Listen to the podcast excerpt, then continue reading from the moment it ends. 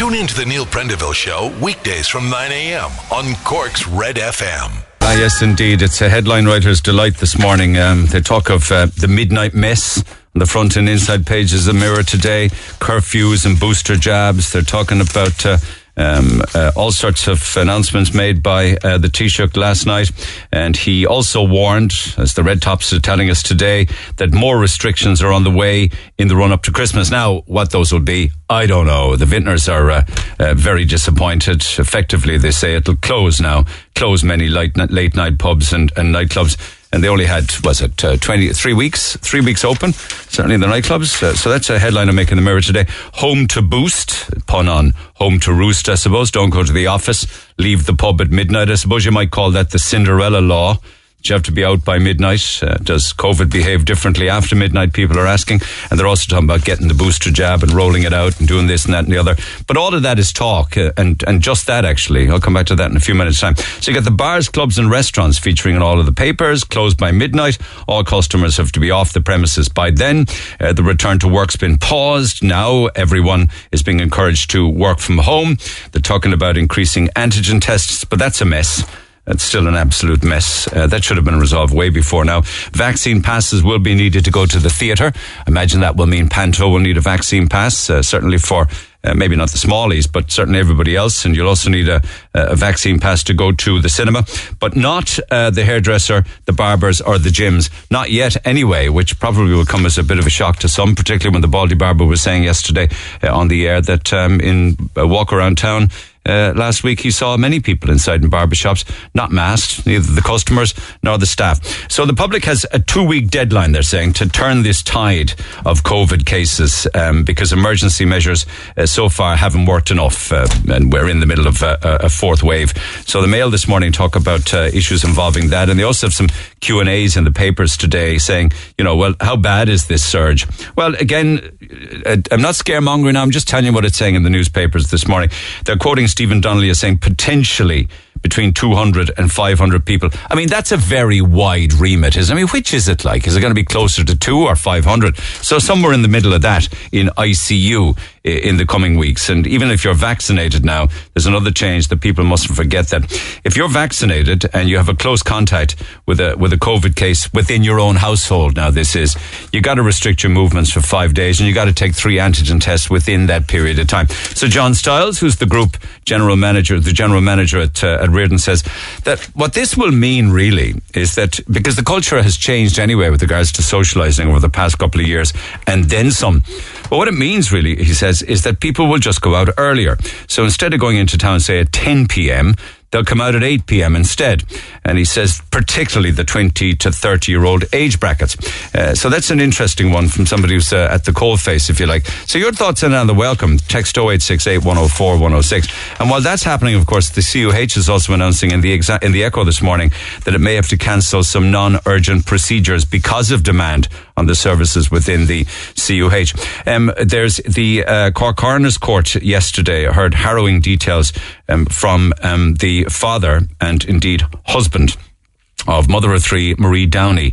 Uh, she died at the age of 36 following an, a sudden epileptic seizure in her room at the Cork University Hospital. She was expected actually to be discharged with four, four day old Dara uh, the, um, that day um, when they went into her own room and found her criti- found her dead and he critically uh, injured under her. And despite the best efforts of medical staff, Dara died the following evening. And um, it's, it's very, very, very traumatic. Even reading the evidence of Kieran Downey in the papers this morning, he says that um, uh, he says that uh, she should still be alive and could still be alive if her condition had been properly monitored. And as you heard in the news there, I won't say much about the uh, deaths of John, Johnny, Willie, and Paddy Hennessy um, from February of uh, this year, the 26th of February, because it was covered in news this morning. But the inquest is underway there into the deaths of the three brothers in Mitchelstown. Uh, it's 66 year old Willie is believed to. Uh, it's believed that 66 year old Willie and 60 year old Paddy were killed uh, at Johnny's home, and then Johnny was found dead in the in the River Funcheon. Um, uh, the following day, the guards believe he killed his two brothers with an axe in the farmyard of his home sometime the previous e- evening. And the um, this morning, the Echo is speculating, or at least there is has been speculation as to whether the deaths were linked to the sale of cattle. The paper's also uh, online. I don't see this in print this morning, but I did see it last night. A story of an eight-year-old boy who was found wandering alone in pajamas on the street in the middle of Dublin because his parents were working nights.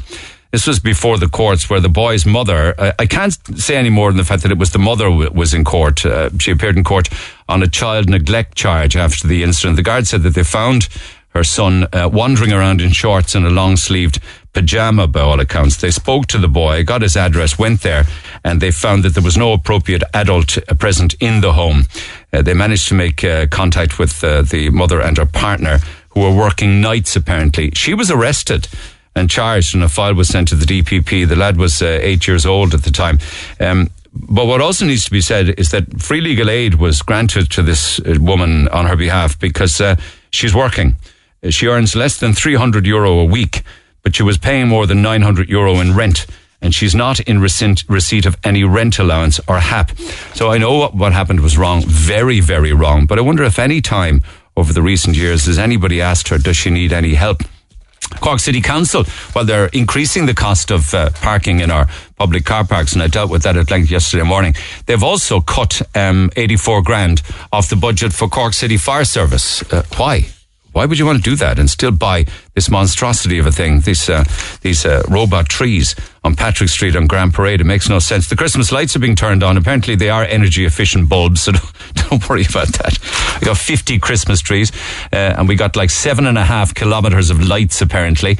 And the lights are being switched on this week, which is great. So we can officially start talking about the ho, ho, ho season. There's only 38 days to Christmas. And the English market Christmas window display is incredible. And they're using the old Hilsers uh, jewelers on the Grand Parade to display all of the wonderful things that you can purchase uh, in the English market. And it's great to see the great Conal Creedon with the Lord Mayor on the inside pages of the Star today as we count down to Christmas. And ahead of that, of course, we've one other hoop to jump through, and that's Black Friday. And that's Friday week, the 26th of November. And apparently one and a half billion. Where do people get all of the money? One and a half billion will be spent and splashed out in Black Friday sales this year. Uh, a lot of it, of course, will be non-essential retail, but that's all right too. You got to splash out. Oh, and listen, when we're talking about splashing things about, apparently four cups of coffee a day keeps dementia away. So I'm on to my second. What about you guys? And if you wondered, I don't know where they'll come up with this research or where they come up with names like this, but um, they have come up with the favourite dog names in this morning's uh, Daily Star. And I don't know whether this relates to any of you guys. Has anybody got a Luna? Has anybody got a Bailey dog? A Bella? Cooper? Or Teddy? They're the top five, apparently. Luna, Bailey, Bella, Cooper, or Teddy. I don't see any Jack the dog in there, which is our one. Perhaps yours is in there. Athens is another one. Zeus, Loki, and Apollo. My son and his partner are getting a dog, and uh, we'll be getting it in the next couple of weeks. And the dog's name is Tony. Enough said about that, I suppose. And as you heard from Lana there, the uh, fastest thing that the body can do is snap fingers. It's much faster uh, than, in fact, 20 times faster than the blink of an eye. So a lot of money and research was probably spent on that to tell us that the quickest thing we can do is snap fingers. I think maybe that might be open to question, though, with the speed of which some people speak particularly on Lee's side? Did they ever did they ever measure the speed of a Corkonian in full flight, I wonder? The Neil Prendeville Show. Anyway, lines open at 1850 104 106. You can text 086 8104 106. And with the big changes that we had overnight, there could have been worse, incidentally. There could have been worse. Um, you know, they could have hammered the uh, the barbers and the hairdressing salons while they were at it, but they left them alone for now. But um, it certainly is a talking point. You know what everybody's asking now? Are we heading towards another lockdown? Maybe, maybe not. Maybe it mightn't be a lockdown. Maybe, maybe it might be one of these things they call a circuit breaker. Who knows? But let's have a listen to what he had to say last night. This is Micheál Martin the Taoiseach. Our doctors, nurses, and care staff are doing an exceptional job in very challenging and difficult circumstances. But obviously, if the number of COVID infections and hospitalizations continues to grow at the rate we are currently seeing, no health system anywhere in the world would be able to cope. The surge that we are now experiencing is a dramatic reminder of what this virus can do and the threat that it continues to represent. We need to act now to deal with this surge. I've always been clear that protecting public health is our first responsibility. I've also been clear that the government will not hesitate to respond to changes in the profile of the disease, and that is what we have done today. The range of measures that we have agreed represent, I believe, an appropriate response to the situation we find ourselves in. The vaccination and booster programme remain at the core of our response to the disease. Booster shots are currently being administered to those over 60 in the community and those in residential care facilities, the immunocompromised, and healthcare workers. Following last night's decision, we will now make arrangements for its rollout to everyone in the country with an underlying condition and to everyone else over the age of 50. The evidence internationally and our own experience with those over 80 who have received a booster is extremely encouraging. Evidence from the United Kingdom and elsewhere shows that the booster not only restores the immunity level achieved by two doses, but increases it. However, we've also agreed a series of additional measures that strengthen the non pharmaceutical protections that are already in place. Firstly, we have paused what was already a phased and cautious return to the workplace, and our advice is now that everyone should work from home unless it is absolutely necessary that they attend in person. Next, we have considered what impact the reopening of hospitality has had on the disease.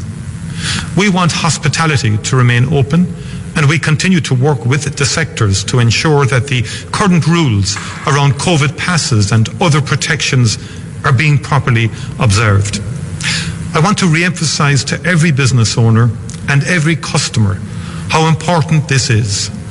When customers are vaccinated, the virus is less likely to spread and is less likely to have a serious impact.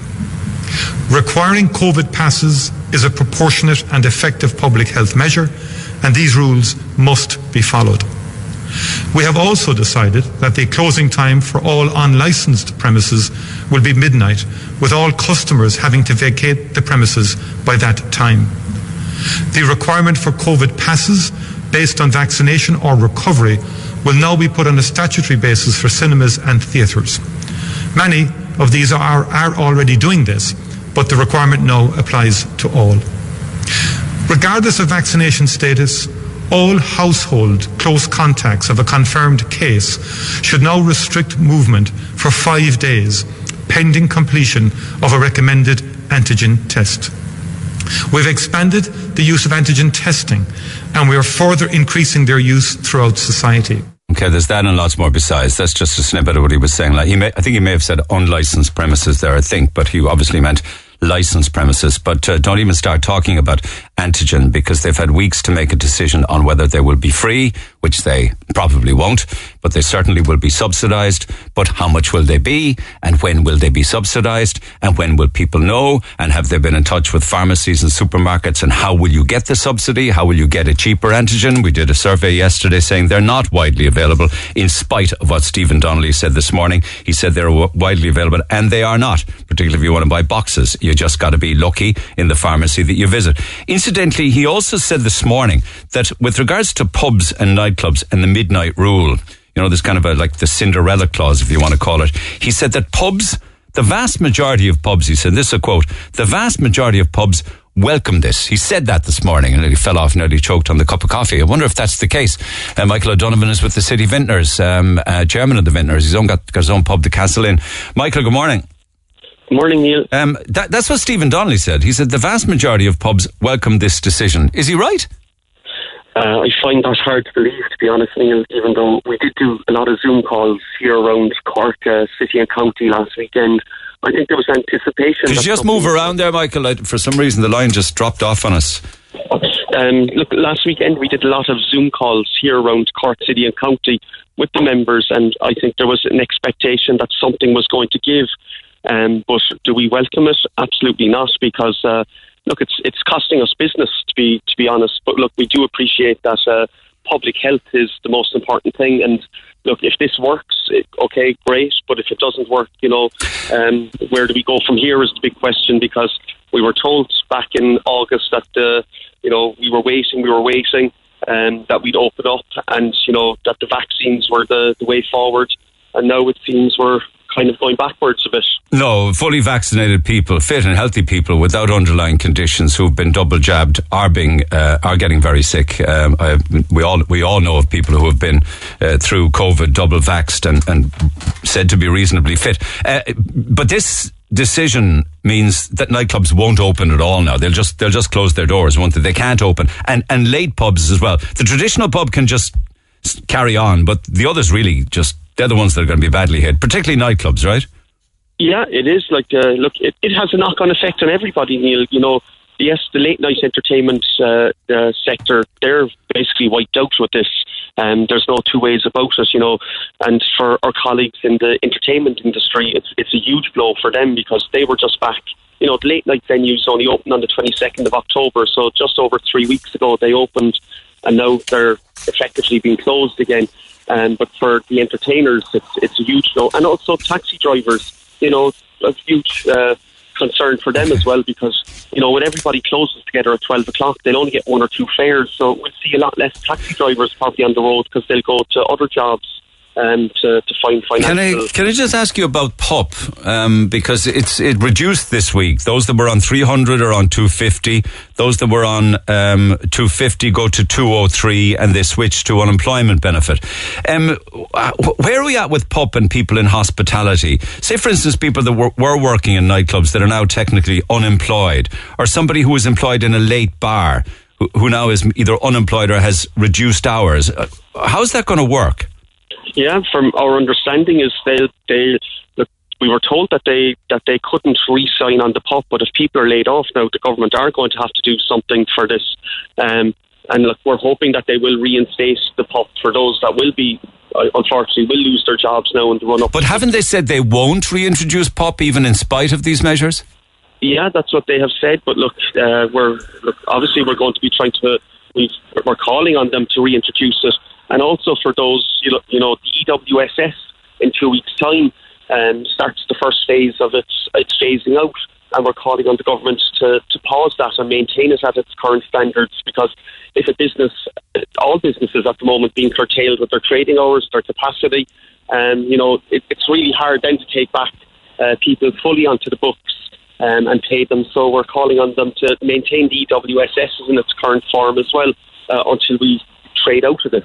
Because they can't say that they can continue with some sections of opening up society while closing down others. I mean, it was fine to be talking about getting rid of the grants and getting rid of and reducing and abolishing PUP, but that was when we were in a much better place, right? So they need to look at that again.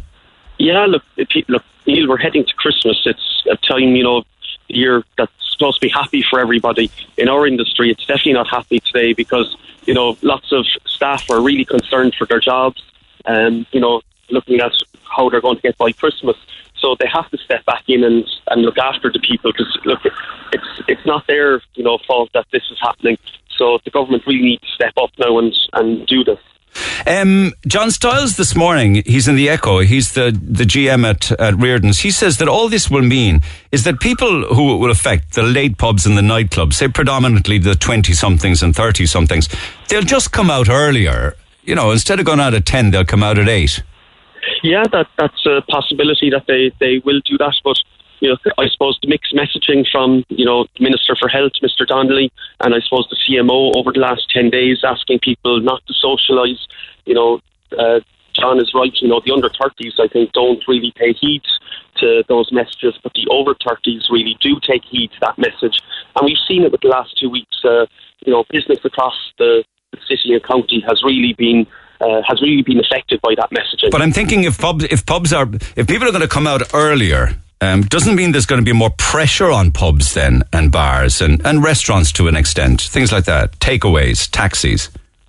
Yeah, look, it it it, it, will be hoped, you know, uh, I suppose a bit of pressure on it, but we're, we're also operating at reduced capacity, so you know people have to be conscious of that, and we we've seen people they're they're organising their nights out you know, the last number of weeks. You know, they're booking their uh, where they're going and they're staying there. And you know, especially when people get into some place at seven, eight o'clock, they're they're tending to stay there until until they're going home. They're, they're you know before people would move around from one bar to another.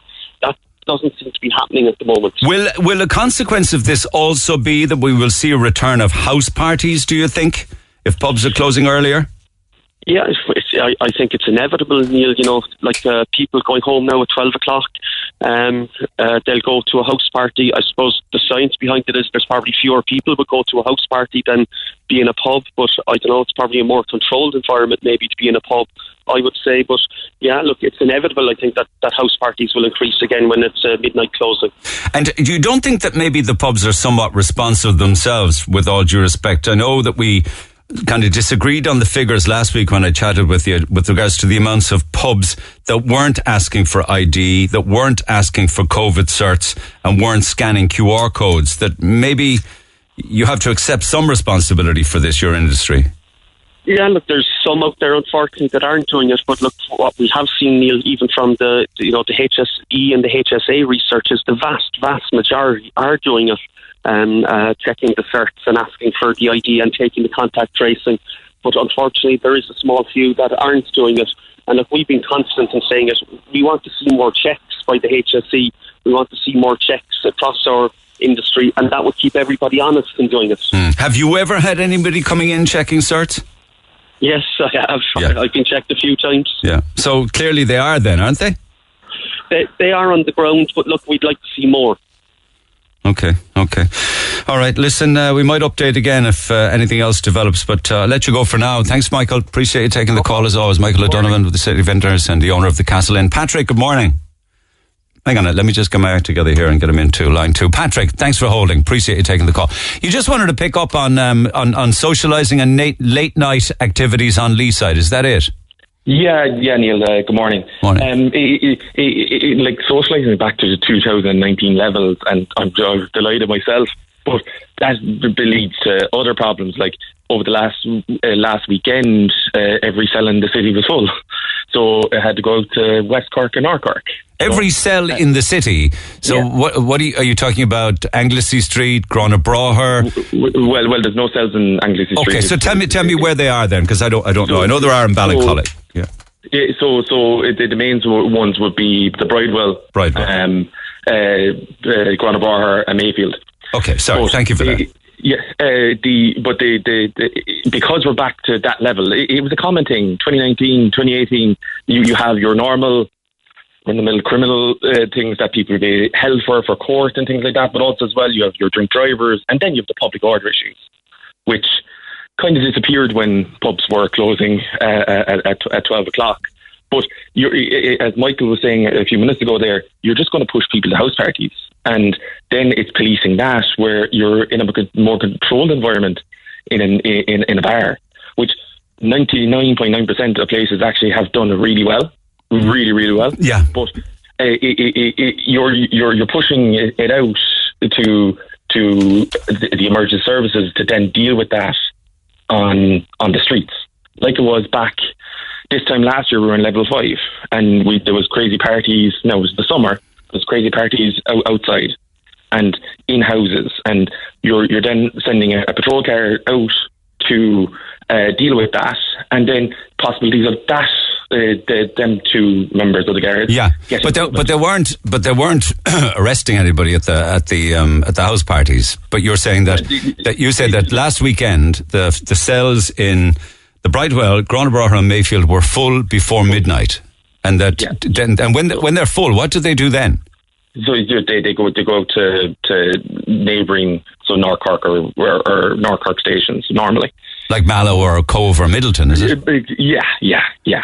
Yeah, So- like clearly, clearly, we, we'll never know who was in those cells. But how many No, of that no, was? no. How many of that was down to drunken, disorderly in the city centre? You know? It, it, it, it, would- be very busy. Uh, again, as I said, 2019 levels um, of public order, which happens in every in, in Dublin and Limerick, everywhere. You know, but but but it's it, it, it- it's pushing the the virus back into hidden parties and pushing it into non-controlled environments. But then what, what's what's happening? And when um, there was a uh, an article put out uh, on the journal.ie about Garda, Garda uh, holiday reduction time, um, which was at 20%, n- now brought down to the, the way it was during the level 5 lockdown to 5%, i- i- is showing that there's going to be issues with Garda units getting COVID. And even you can be protected all you want, but when you're wrestling with someone uh, or or dealing with someone, you don't know what you're going into. You know. Yeah, but uh, what, what effect then would, would midnight have, say, on on on, on cells and police stations and, and Gardaí on the street? Does this mean that they'll be busier or quieter? I I, I, I, I think it's going to be busier. Like like there, there was a there was a, an overtime uh, public order unit uh, during the level five lockdowns in Cork. Um, it was fairly visible um, in around the city, but it, it really sh- it, it, it really shows the, the the the the amount of calls that come in for house parties, people complaining about house parties, and what laws are there now to say that I can go into your house uh, without any impunity before you you'd have a legal requirement not to be in the house. Mm, mm. Know, so you could fine people for that. So are we just pushing the problem out? And as you said uh, earlier as well about a circuit breaker, is that what we needed? I don't know. Mm, mm. Well, I mean, yeah, they, they you know, they, have ruled nothing out. Um, I don't think they've, they've even started to mention, say, for instance, putting in distance restrictions from home. Do you remember all of that stuff that we had, the two yeah. kilometres and the yeah. five kilometres and what have you? Uh, but but but socialising must be well back then as to you know pre-pandemic if yeah, the city cells are full before midnight last weekend, and, and you can yeah. stand over that. You have you yeah, have evidence to, to prove that. Yeah, yeah, I do. I do, I do. Okay, all right. Um, but but but, it, it, it, but it's a great thing that socialising is back. But I think we just have to go back again and to back to the drawing board, maybe. All right, my man. Thank you for that. Text 0868 104 106. Thanks, Patrick. Back after the break. The Neil Prendeville Show on Twitter at Neil Red FM. Somebody suggesting that the Taoiseach is nothing more than a dictator uh, who seems to love the staircase, the flags, and the red carpet. What's it all about? Interestingly, um, let me just develop that point a little. One of the red tops this morning says that Micheál Martin is all just pretty much teetotal himself. I don't know whether he is. Micheál Martin, I knew did have a point, but they're suggesting he's pretty much teetotal, which begs the question, you know, with regards to the politicians that we have running the country, by and large, they're far from 20 somethings or far from 30 somethings. And somebody was saying to me this morning that they're more likely to be sitting at home on a Friday or a Saturday night watching the late late with a mug of tea and a hobnob biscuit rather than what 20 somethings and 30 somethings do. And that is go out and socialize. Um, a couple of texts on that, incidentally. Uh, so, COVID can tell the time now, can it? We thought we fooled it by putting the clocks back, didn't we? Uh, closing early will mean a return to house parties and no checks, says Frank. And then, if you did want to get a PCR test, God help you. We are talking to a chap yesterday uh, on the north side who would have to travel to Dunman. No, sorry, North Cork. He'd have to travel from North Cork to Dunmanway, I believe it was, uh, to get a COVID PCR test for himself and his family, which is a two and a half journey down there and a two and a half journey back. Uh, I do feel sorry for the man that has to go two and a half hours for a COVID PCR test with his kids, uh, but pity about people from the city having to go to Dunmanway. Things are always on their doorstep for people in the city, you see. So no, no harm for a change to have to go to the country there are people in their late 60s that live in the countryside, maybe up to an hour or so, or further from the city, to have to regularly go to the city or Uí Chaoimh for their vaccines. And they don't have public transport on their doorstep. Get over it, you city people. Not everything has to be on your doorstep. And then lots on um, antigen tests. I went to Patrick Street's Pandora shop on Saturday last. I parked in Paul Street uh, just to get one item. I was gone for 35 minutes and it cost me €2.70 euro Never again. A total disgrace. Uh, another one I've been trying to book, and that's going to be even dearer now because they're putting the prices up. Uh, I've been trying to get a COVID test for the past couple of days, and they're totally booked up. I've even tried Dunmanway. I would imagine the actual COVID numbers are much higher than they announce every night, says Dawn in Douglas.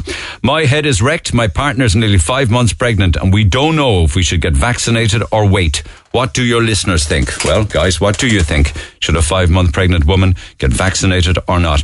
And a final one for now. Two weeks to flatten the curve, they're saying. Once the old and vulnerable are vaccinated, we would open up, they said.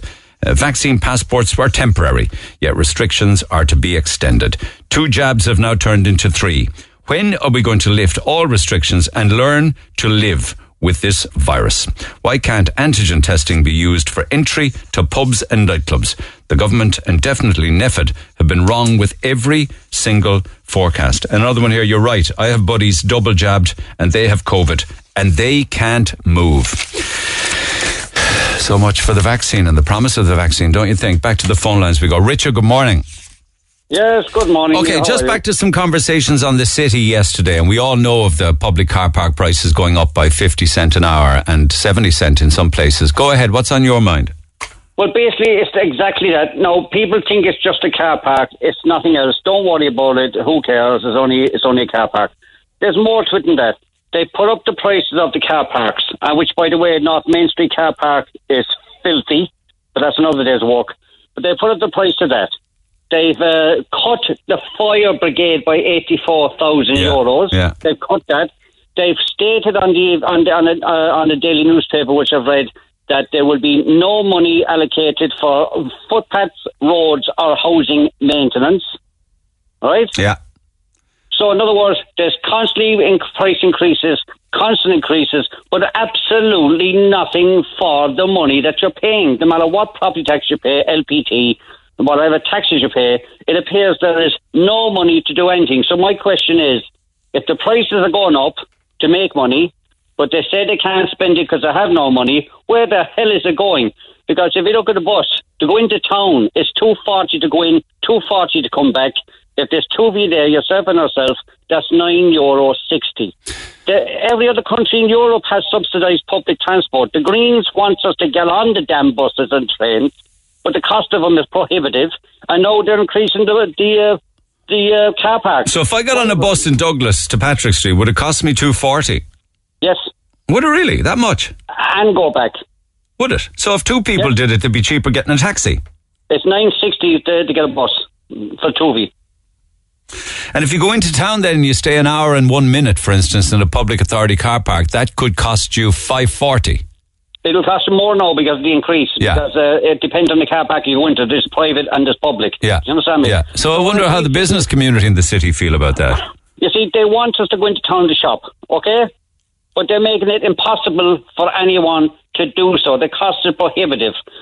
The money you could have saved on the expensive buses and car parks, you could have a cup of coffee or sandwich or whatever and roam around and go home. Now you're racing in to That's get what it. you have to do. You're on the to clock. Get out fast. Yeah. Because it's because the cost is going up and you're watching your watch, you're watching your mobile, you're saying shit the Yeah. the, the, the car park is going to cost you another five euro. They're killing it. I mean, from my personal opinion, is the only way we have no voice. I don't want to ring your station. That's being straight about it. but there's no point going to councillors because they have no power whatsoever, apart from increasing items. But be very careful with regards to your part of your text said that people should refuse to go into the city. You, you, you, you- I mean, be careful about asking people to boycott businesses. I, I, look, I sympathise with the businesses. I would be one of those who are friends with certain people who are businesses. But we have to fight back somehow. There's no point going to a council. There's no point going to, right into the echo. There's no point ringing a local station because the councils and the TVs and the governments, the whole lot, couldn't give a monkeys and they're not interested. They say, "Ah, don't mind that idiot. He'll, he'll blow up hot air and he'll be gone. We have to find some way to fight back. And I'm not talking about rallies. I'm not talking about protest marches because they don't get you anywhere either. Just don't shop there. Stay in the suburb if you live there and shop there. And if they're not making any money, the corporation and the so-called fathers of the city, hmm. city fathers, will have to say, "Uh-oh, I think we made a mistake here. We've got to reverse this or do something about it." But why would they want to reverse it? They're not opening businesses in the morning. They're not No, putting up the shutters. They don't get if they don't if the business are making money, they don't get the proper retail value tax wise at the corporation. but they've never they've never done or cared when businesses closed in the city in the past. And we You see? You have just answered exactly half the part of the matter I just discussed. They don't care. Period. Yeah, yeah. So I'm just saying. Period. I'm just saying. You know, be, be careful about suggesting that people should boycott city businesses because that will only have one thing, one effect: closures and job losses. Yeah, well, that, well, yeah, but if they shop elsewhere, it means those, those businesses will improve, will expand, and will take on more staff. Yeah, but then you'll have more of a wasteland in the city, won't you? It's already almost a wasteland. Go into town most nights, and you have to watch where you're going in case you get attacked. Yeah, it's a different world at night now. It's City completely different is scenario. dangerous, boy. I wouldn't go into the city anymore. We go during the day, get out of it because it's, it's just too dangerous. Uh, uh, someone I know very well went into town. they were here for a couple of days, and they went into town, and the first thing they saw was a punch up in the in the city centre. Uh, Yeah. Does anybody use the park and ride? Isn't that like a fiver for the whole day? Is is that popular? It is not popular. It is not popular for the simple reason is that you're parking a car there, you're getting a bus from there into town, and then you have to go and get the bus to get you back to the car park. And people don't like that, no? No, they don't. No, it's too messy. It's too messy. They'll just go to Mahon Point. Yeah, if the car, if the if the parking ride was close to town, it would obviously may possibly be better. But they're they're they're, they're too far out. People people don't want to do that. They want to drive into a car park, do what they have to do, shop around, blah blah, enjoy themselves, get in the car park, go home. All right, my man. Okay. All right. Let's get some more thoughts and comments on that, Richard. Thank you so much. Text 0868 104 106. Meanwhile, it was a Merchants Quay car park last Friday. I was there 45 minutes. I paid 3 euro 20. 3 euro 20. Um, that would be private, wouldn't it, though? Merchants Quay um, car park, as opposed to the publicly owned and publicly run ones. But that was 320. Is it 320 an hour? Crikey. So if you were there an hour and one minute, you'd be looking at 640. Lines open, text 0868 104 106. Back after the break. This is the Neil Prendeville Show. Tweet the show at Neil Red FM. 104 to 106 Red FM. Back to calls in a second, but just on a lighter note, for fear that I forget, I want to say good morning and play a very special request for Ronan Kennedy, who celebrates his 64th birthday today. Works in Diana O'Mahony's Jewelers on Winthrop Street and is a constant listener to this program. So good morning to you and happy birthday, Ronan. Please wish him a great day and best wishes from his pal who sat beside him in Crab Lane Primary School all those years ago. So happy to pass that on uh, and happy birthday for today, Ronan, 64 years years young. Have a great day today. I know they'll spoil you rotten, and that's happy. Um, listen, a little later this morning, uh, I will chat with Ernest Horgan, the dad of the late Jimmy Horgan, um, and it's just such a tragic story. It really and truly is, because this week, as in yesterday, uh, is uh, Jimmy Horgan's 14th birthday but he's not with his family to celebrate it. And today is the first anniversary of his death. It was one year ago today uh, that he, he passed away. He, um, he was crossing the road uh, to uh, get an item of sports gear, apparently um, by Sheares Street. He was he's a Pres boy. He was in first year Pres, um, and uh, he he lost his life in a tragic accident. And uh, I'll come back to that after ten o'clock. Um, to this morning, there's a torchlit walk tonight in memory of uh, the lovely little man himself, Jimmy Horgan, um, outside Leroy Club. And they also have an, uh, an iDonate trying to raise as much money as they can for the Mercy University Hospital. So more on that in conversation with Ernest Horgan, his dad. A little later this morning. Uh, lines open for all of the business on 1 850 104 106. Um, and let's get back to the phone lines and just uh, check in with people. Michael, good morning. Good morning, Neil. Okay, so that I, I, okay, so I know we, we're back to the city and, and parking charges, and that Yeah. it's not an inviting place to be. That it's unsafe, and you'd stay out of there at night, and even during the day, uh, it's not a very pleasant experience for many. What are you What are you suggesting with regards to the suburbs, though? Now, first of all, I missed your program yesterday. I was away. Number one, Neil. You're Oh, I was giving out there. the cost increases at the public car parks, which And just a matter of interest, how much is it? I'll dig them out again for you. Don't have them to hand, but can I just say that anything that you would have been paying in a public authority car park will be 50 cent, at least 50 cent an hour more. And say, for instance, on-street parking will go Yeah. from 2 euro to 250. So Yeah, that's, okay. that's the general rule of thumb. Right. Now, my point is, you just mentioned there a while ago about the cut back to the fire services, right? Which is absolutely fucking daft. 84 grand, yeah. Why bother? Like, what, what's the point? Yeah. Now, they're looking for money, you've got shopping centres, 360 degrees of the compass, from Wilton to Mayfield, from Blackpool to Douglas, right? My point, Neil, is that there should be a charge going into these places, okay? And the review that they'll get from them will be substantial. If, you, if they're charged a euro to go in, there's nobody going to object. But the, the money that they'll get from them will be substantial to finance uh, things such as the fire service that they're cutting back on. They're private car parks. But the corporation and the council are providing roadways, they're providing water, they're providing they're providing all facilities, and there again, God forbid, if there was a disaster, if But there was a fire for- like we had in Douglas, don't forget, like we had in Douglas, the fire service have got to go out and look after these things. Yeah, but they in pay for those in their taxes, and they pay for those in their rates, and they pay for those in uh, in, in all other charges that they have to open their business. They pay them surely, of course, yeah, they do, and should all- uh, certainly do all the shops inside in town. Ah, but you couldn't you couldn't have city council charging people who have private property, um, you know, or private car parks. You mean the open ones, say in Douglas Court, for instance, Yeah, and the multi stories. yeah. They should, of course, yeah. Uh, that's my point. they're looking for money. Uh, people use these car parks; they're great. They're, there's a great facility, but my point to you is they're looking for money. They're screwing the city. The city is the amount of car parking spaces that have been lost in the city Yeah. in the last 12 months is Yeah. substantial. I'd love you to get a figure on it. Be Well, I'd say you lost a lot of them to, to cycle lanes and what have you. of course, m- massively, yeah. But the thing is that they're looking for money.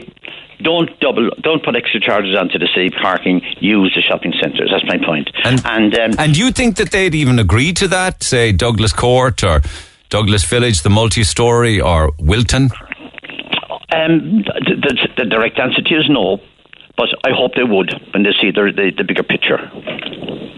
You know, another thing that they never did, and I think that they should have done it a long time ago, and they should have put kind of like a maybe um, a bed tax or a tourist tax on every hotel room and every hotel bed in the city, even if it were an extra euro or two euro on the cost of the room. They do that in cities all over the world, and they'd bring in substantial money over the course of a year doing that, wouldn't they? Oh, I don't know. I won't. I won't go down that road with you now. But the one thing I was concerned about is that the um, the, the, the massive amount of cars that use car parker car right. parks around the city that should be paying a, at least a euro anyhow. Okay, all right. Let's see if anybody thinks that Thanks. might fly. Thanks, Michael. Uh, get Douglas Village Shopping Centre, get uh, Douglas Court, get Wilton, get Ballyvolane, get all of them um, to impose a charge on their car parks of a euro per car and give it to City Council. Text 0868 104 106. Pamela, good morning.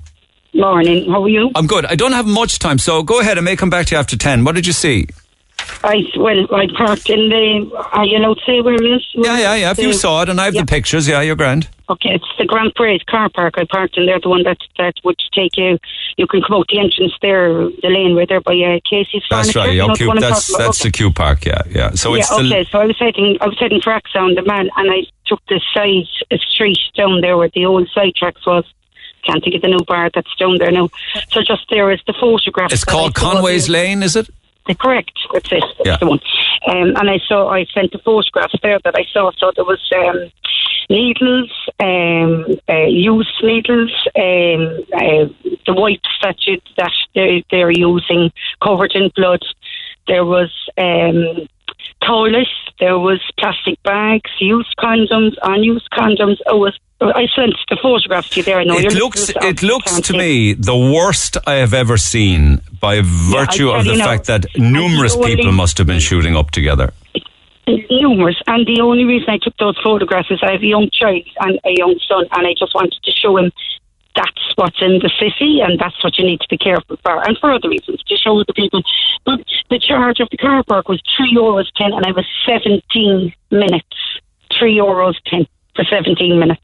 And the reason I used that car park is I couldn't find a space. This was 3.30 on Thursday. Couldn't find a space in the car park. The city is, is, is disgrace. The council have an unmerciful lot of questions to answer for. They do nothing to help the business people. Their shops close down everywhere. They want people to go into the city.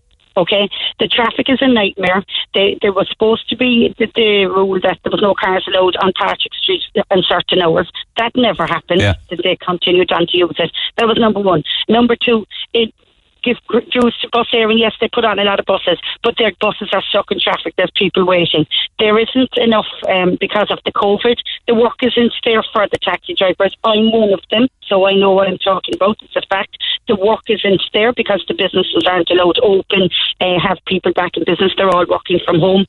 Um, and then they want people to go into the city to go in to see that. Yeah, it's the worst I've seen. It's, like it's unbelievable the amount of it. It's everywhere. There's numerous. There's numerous syringes and numerous needles and hypodermic. It's a disgrace. We have a Kelly Teletubby government, and there's not there's not a man between the lot of them that's running this country. If you could bring back the old ones, even I know no, you, could. I'd be killed. Charlie Haughey, Ber- Bertie, and all, all of those ones. I know they've stole and they've done stuff, but they kept the country, not just our city. They they kept the country on its toes.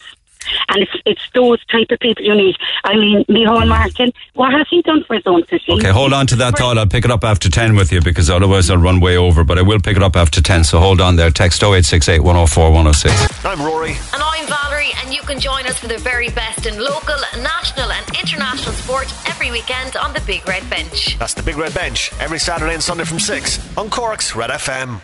Get it off your chest. Text the Neil Prendeville Show now 086 8104 106. Red FM. This week uh, is the, actually, tomorrow is the date. The 18th day of November 1971 was the day and the date and the year the Douglas Village Shopping Centre first opened. And it's in the heart of the village now for 50 years. And we have fabulous prizes this week to give away on a daily basis, not just one, but two vouchers, two gift cards that could be spent in Douglas Village Shopping Centre.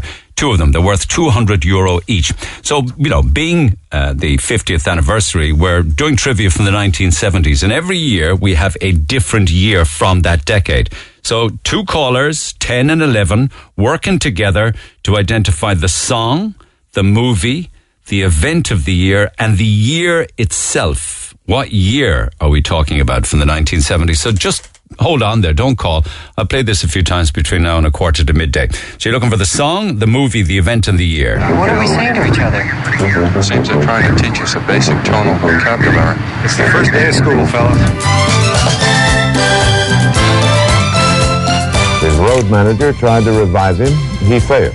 His doctor pronounced him dead at 3 o'clock this afternoon. Okay, that was the event, the last piece. Right in the middle there was the song. It started with the movie, and we need all that, and the year itself. All right, so do a bit of research on that, guys. Played a couple of times between now and a quarter to midday. Two uh, gift cards worth 200 euro each, two winners for Douglas Village Shopping Centre. If that wasn't enough for you, if you know your north side, then Gurranabraher Credit Union have cash to give away. Uh, five grand's worth across the station this week and next week. And I have 200 euro again this morning uh, to give away. And that will have to do with uh, north side trivia. So more on that a little later on this morning. Lines open at 1850 104 106. I ran out of time there just before 10 chatting with Pamela. And I just want to finish on the call because I cut her short just before 10. Pamela. Yes. I know, I know I've said it before, but the photographs that you sent from down the lane off Oliver Plunkett Street, the worst I've ever seen, and it's clearly all heroin related. Um, so on that on that basis alone, really, if the heroin issues were cleared up in the city, and say we had an injection centre where they could go and safely shoot up indoors, would the city be fine then? No, I wouldn't think so. No, I wouldn't think so. I, I mean, I would agree for them to have a safe place to go and shoot up, and it would take some off the street. Now, do you know what? What our, what's wrong? What our problem is? We don't have the police to police everything or anything at this stage. I'm not just talking about the, the law police. I'm on about policing the certificates going into the um, the bars. We don't have it policing the enough people that double park in the city and block up car spaces for anybody else. We don't have we don't have the staff to police that. Who does that go back to? It goes back to the government. But there are loads of parking wardens, though. I mean, uh, any time in the city, I see them walking around. And, and in fairness to them, I'm being and told in the. I'm being, to inverted commas, just like the park, the, the park ones. They're only all doing their job. There's not enough, and then they push cycle lanes and took off all the spa- all the spaces the whole way through the whole city. Took up an awful lot of car spaces. I'm in, I'm in there every day, Neil. I know what I know what I'm saying. I'm speaking, talking with a fact. They took up all these spaces. We're not China people aren't going around in bikes in China. Some fella uh, above in the Dáil in, in the Green Party decided, oh, let's all get out our bikes. And they put bike lanes all over the city and took up all these spaces. Our city is a small. ah, but you do see people on bikes. I mean, it may be not in the middle Ah, of winter you, as much. Don't see, you don't see thousands of people on bikes. No, you see thousands of people in cars, not thousands of people on bikes. How many bikes is going through the city a day? What, two, three hundred bikes a, day, and that would be pushing it out. And you've all these lanes taken up. I'm not, I'm not against people cycling bikes. Off you go, that's a great thing. But you, there were too many spaces taken up. Even the buses can't get of the lanes, and the buses are providing a service. So what? What is so? Okay, We've got all of those issues: too many cycle lanes, not enough parking, the price of multi-stories, and drug I'll tell you what, drug the use. government that we have are the worst government that ever ran this country because all they're doing is running into the ground. Right. They're forgetting the workers, the people that work and pay taxes. It, there's, there's not a letter left in the alphabet that there's not a tax attached to LPT, USC, road tax, petrol tax, you name it, it's every one of them. That's all they're interested in. Take, take, take, take, and they give nothing back to the people in the city. I see the people in the city opening their doors each and every morning, I thought- open to make business, doing their best to keep their shops clean, get their staff in, and the council do nothing to help them. Why don't the council give them a rebate? Give them money to paint up their buildings? cut down on the rent for a few years for people to open shops. I have friends that So would the be council don't open- control the rents of private business of private the buildings. government, um, the government, Neil, I'm saying, would they just stand in, in instead of handing out money to people that, that don't deserve it, that never got out of bed a day in their life to go to work, and give it to the people that get out of bed and go to work with the hope of making business. There's a lot, a lot of things wrong in this in this Okay, country, all right. in our own city. Let me get some more time. The old men, Neil, I'm sure you agree with me. Toddy O'Sullivan, Jerry O'Sullivan, John Dennehy, Ta- uh, Dino Cregan, they were men. We have none of them in our government. No men in government, no real men. What about women? What about more women in government? Wouldn't they have a lot more cop on? Are there enough? Are there enough women running the country? There's not enough. If, if they did it right, just bear back with the cost of putting our children into creches. We, we, we might be in a, in a position then Well, to that's do very that true. type of work. That's very true. All right. Thanks, Pamela, as always. Do stay in touch. Appreciate the calls, texts, and comments. From yesterday's programme, a lot of texts to 0868 104 106, particularly with people on waiting lists and people reacting. One conversation with a family who are living on Boyce Street on a third floor flat. flat. They should not be in that building. They're the last to be still in there. And then, of course, issues up in the Mayfield area with, with tenants frozen with the cold. I'll have some updates on that. But quite an amount of texts, and not all of them, not all of them in agreement are happy clappy texts uh, from yesterday's program. Here's a selection. Beggars can't be choosers. I think that's an awful thing to say to somebody. I mean, even use the term beggars can't be choosers. I commute three hours per day to work because I bought somewhere that I could buy for myself. If people are happy, aren't happy, they should go house themselves instead. Morning, half a corker in the same situation as worse, same situation as your callers on air. I have no sympathy for them. My sister and her three kids are on 11 years on a waiting list, staying in a disgusting house that she's renting, waiting to get a house, and it really is causing her to be depressed while everyone around her is getting housed 11 years with two kids on a waiting list. I feel bad for your lady on the air. However, this has and always will be a sore point for people. I have a mortgage and young children and I work full time in order to maintain that. We can all end up in that situation and I hope that those needing housing do get help. However, there are many given houses when they could actually be working instead. To be on a list 12 years is a joke. Use the time to save a deposit, to upskill. Uh, a list shouldn't be a means to just wait it out. Uh, my family lived in Boyce Street for years. In that flat, uh, in that flat uh, was burnt down uh, after we left. I think it was squatters moved in, burnt it down. The place is an absolute disgrace. The flat is empty and still in the same burnt out condition with no roof, and that was more than ten years ago. It's probably in that condition actually because uh, they either are planning or should be demolishing it. Uh, I've been working for 35 years. I could never afford to buy my own home. I got married five years ago at the age of 45. I'm now 50. My husband's 57. We're currently renting in Cork City. Uh, we can afford to pay a mortgage, but the banks won't approve a mortgage over 15 years because of our age. So we can't buy a house. We will never own a home. And because we have no children, we also will not get a council house as we both work. There are 100 people in our situation.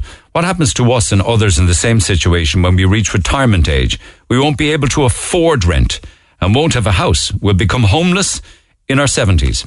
Nobody's done any studies about this, but it's going to be a big problem in a few years. People who have a roof over their heads should be so grateful. If your caller lived in any other country in the world, she would have to work and rent or buy her own house. We can't all sit at home waiting for the council to give us houses. What about the hard-working people in this country? We can't continue to pay higher taxes to give houses to people who never want to work. I can't come on air busy working to pay for my own mortgage. And just one or two more. Isn't she lucky to have a home at all? I know so many people who are way worse off than her. My daughter is paying 1300 euro a month and has no way of getting out of her situation. People should be glad to have a place with low rent, full stop, says Marie in Clon. Um, it's ridiculous to expect the council to house you, says another texter. Short and sweet. And that's just a selection. There are lot, lots more like that, which I'll come back to throughout the course of the morning. Back after the, oh, just ahead of the break, can I say, I, can I just acknowledge um, this wreck that was caused up in Dublin Hill yesterday? Um, thank you. I've got the videos were sent to me. And I've also got texts on it. I hope to deal with the story a little later on. Here is an example. Loads of drama up here again in Dublin Hill. The residents in Thorndale living in complete fear as a feud between families boiled over yesterday. Two houses in Thorndale were destroyed. Men armed with weapons smashed up a house and the vehicles outside it. Also, not too far away. Um, refused to say anything, even though there was a huge Garda presence in the area. And can I tell you, it wasn't during the night. It was at 12 o'clock yesterday lunchtime and again at 5 o'clock yesterday evening when the kids were out playing. We shouldn't have to put up with this here. We're living in absolute fear and there seems to be no end to this feuding. If anybody wants to share anything on that, and I won't give out your personal email, you can, or indeed your name, text 0868 104 106, email neil at redfm.ie, and I'll come back to it a little later on. Back after the break. Talk to Neil Prendeville now. 1851 04106. Red FM. Ernest, thanks so much for coming into studio. I really do appreciate it because it's not an easy conversation considering the dreadfully tragic year you've been through. And in fact, this week is a significant week because today is the first anniversary of the passing, the death of your son Jimmy, and indeed this week is his 14th birthday. That's right. How are you coping? How have you coped with this tragedy over the past 12 months, all of the family? Um, we're just going to take it day by day, hour by hour, minute by minute. Um, you don't know what's going to be thrown at you or what way you're going to feel or anything. Um, I suppose it's it's hugely made not easier, but I don't want the word is, but the support we've gotten from people, it's just been. It carries you along. Helps you to put one foot in front it, of the it, other. It helps, yeah. Um, people just put their lives on hold for us, um, and still to this to this day, people do. This morning, flowers in and for his birthday. Yeah, um, just non-stop, and I suppose you have to be aware that everyone else has their own lives as well as we have ours. But like, just the endless donations, the you know, it's it's a tough time for everybody, and you know, for people just to send us meals or and it's always you know just neighbours taking the kids, giving us a break. Everything. It's just everybody has been just we will never find a way to say that's, thank that's, you. That's very interesting because it's good to hear that people do engage with you and, and don't clam up and feel as if they don't know what to do or what to say. I'm getting the impression that it's the opposite. Um, I suppose when when when Jimmy was taken from us, um, I said to Rach the, the, the, the following morning, um, I said, you know, you know, people are going to be afraid to talk to us and come up to us. I said, just engage them because I know myself going to funerals of friends' parents who are long ill and everything else. You don't know what to say to people. So with a tragedy as as, as extreme as Jimmy's, it's people don't know what to say. Um, and because it's the worst thing that is imaginable to happen to any family that you would, yeah. as a parent, lose a son or a daughter or a brother or sister to lose a sibling. Yeah. I mean, um, you were aware that there was such an outpouring of emotion 12 months ago when the news broke the city came to a stop? Yeah, it did. Um, just that the whole city came to a stop. We we were just, I suppose, at the time, like it's it's only when we look back on it because we were in such shock that like like his class from primary to secondary, all the other secondary schools in Cork, everyone just stopped, and in a time with COVID and everything else, people's lives I think were were hard enough as it was. Um, and we were just we were just blown away by it, and, and still to this day, just can't believe what, what people are doing for us. You know, um, I think it was the mass was Crab Lane. I think was it was it the African missions and the African did, the, missions, did all of uh, his pres mates come along to that? Yeah, uh, did the uh, Guard of Honour with Crab Lane, the, his class from Crab Lane. Um, Father Alphonse, who did his communion and confirmation, was the priest in for the service, and it was just like I didn't I didn't actually remember the mass. Um, it was uh, they recorded it because of you know social distancing and everything else, so it was streamed live. It was uh, only afterwards. It's something you don't it. remember. Such was your yeah. shock and grief. Yeah, yeah. I suppose it's for us. Like I mean, from for me personally, not only did I lose my son, but I lost my best friend, and you know that's. Were you very close? Did you do a lot together? Yeah, he was my he was my best buddy. Like he was, I suppose, firstborn. Not like we love any of them anymore, any less, but um, he was he was the boss of the house. Like kind of what he said went, Um, They're the ones, the first, aren't they? They Yeah. set the rules. um, and that was grand. It was we were fine with that, and everyone knew their place, and that was okay, you know. Because we need to remember, of course, Rachel and Rosie and Tilly and Lola and Rex. Yeah. And the devastating consequences for their life, the loss of a brother. Like, what kind of a guy was he? Did he, did he enjoy Prez? Was he, was he, was he into the rugby or where was he at? Um, soccer would have been his How did that go down in Prez? Did he like chosen sport. I suppose he wasn't there long enough, Neil. I got COVID last year, and uh, he was at home for two weeks, and then it fell into midterm, so he had three weeks off. Um, so he was uh, he loved home. Um, Did he? Yeah. Uh, come in, put on his onesie, you know, just the living room in the house was his room. Um, and like he'd pause the game if we came in, like, what are you doing here? It's, This is my space. yeah. Um, Typical 13, 14 year old. yeah. Um, but he was, he loved his brothers and sisters. Um, he just, he was just a unique one-off child that we'll never see the likes of again. How, how do you, how do you rationalize that, that something like this would happen to you when he was such a beautiful kid with so much to live for? Do you, do you ever feel as if this is wrong, unfair, unjust? Why me? Um, Is there a God? I don't think there is. No. Before this, I did. Did you? Yeah. that it could be, that a God could be so unfair? Um, I suppose the way I'd look at it is if there was a God, I'd be dead and not my son. I know. Um, I know. if someone had to go, Why not me? yeah, that would be the way I'd view it anyway. Um, but look, it's. I don't want to be disrespectful to, you know, Father Alphonse has been very good to us, and if I'm coming up the road, I'll pull in, I'll have a chat with him, and we bump elbows, and you know, he's been a really, really nice, helping, caring man. Um, but no, I, don't- I don't. I don't think about the God situation much, if I was to be honest. Who could, who could blame you really having been through what you've been through? Yeah.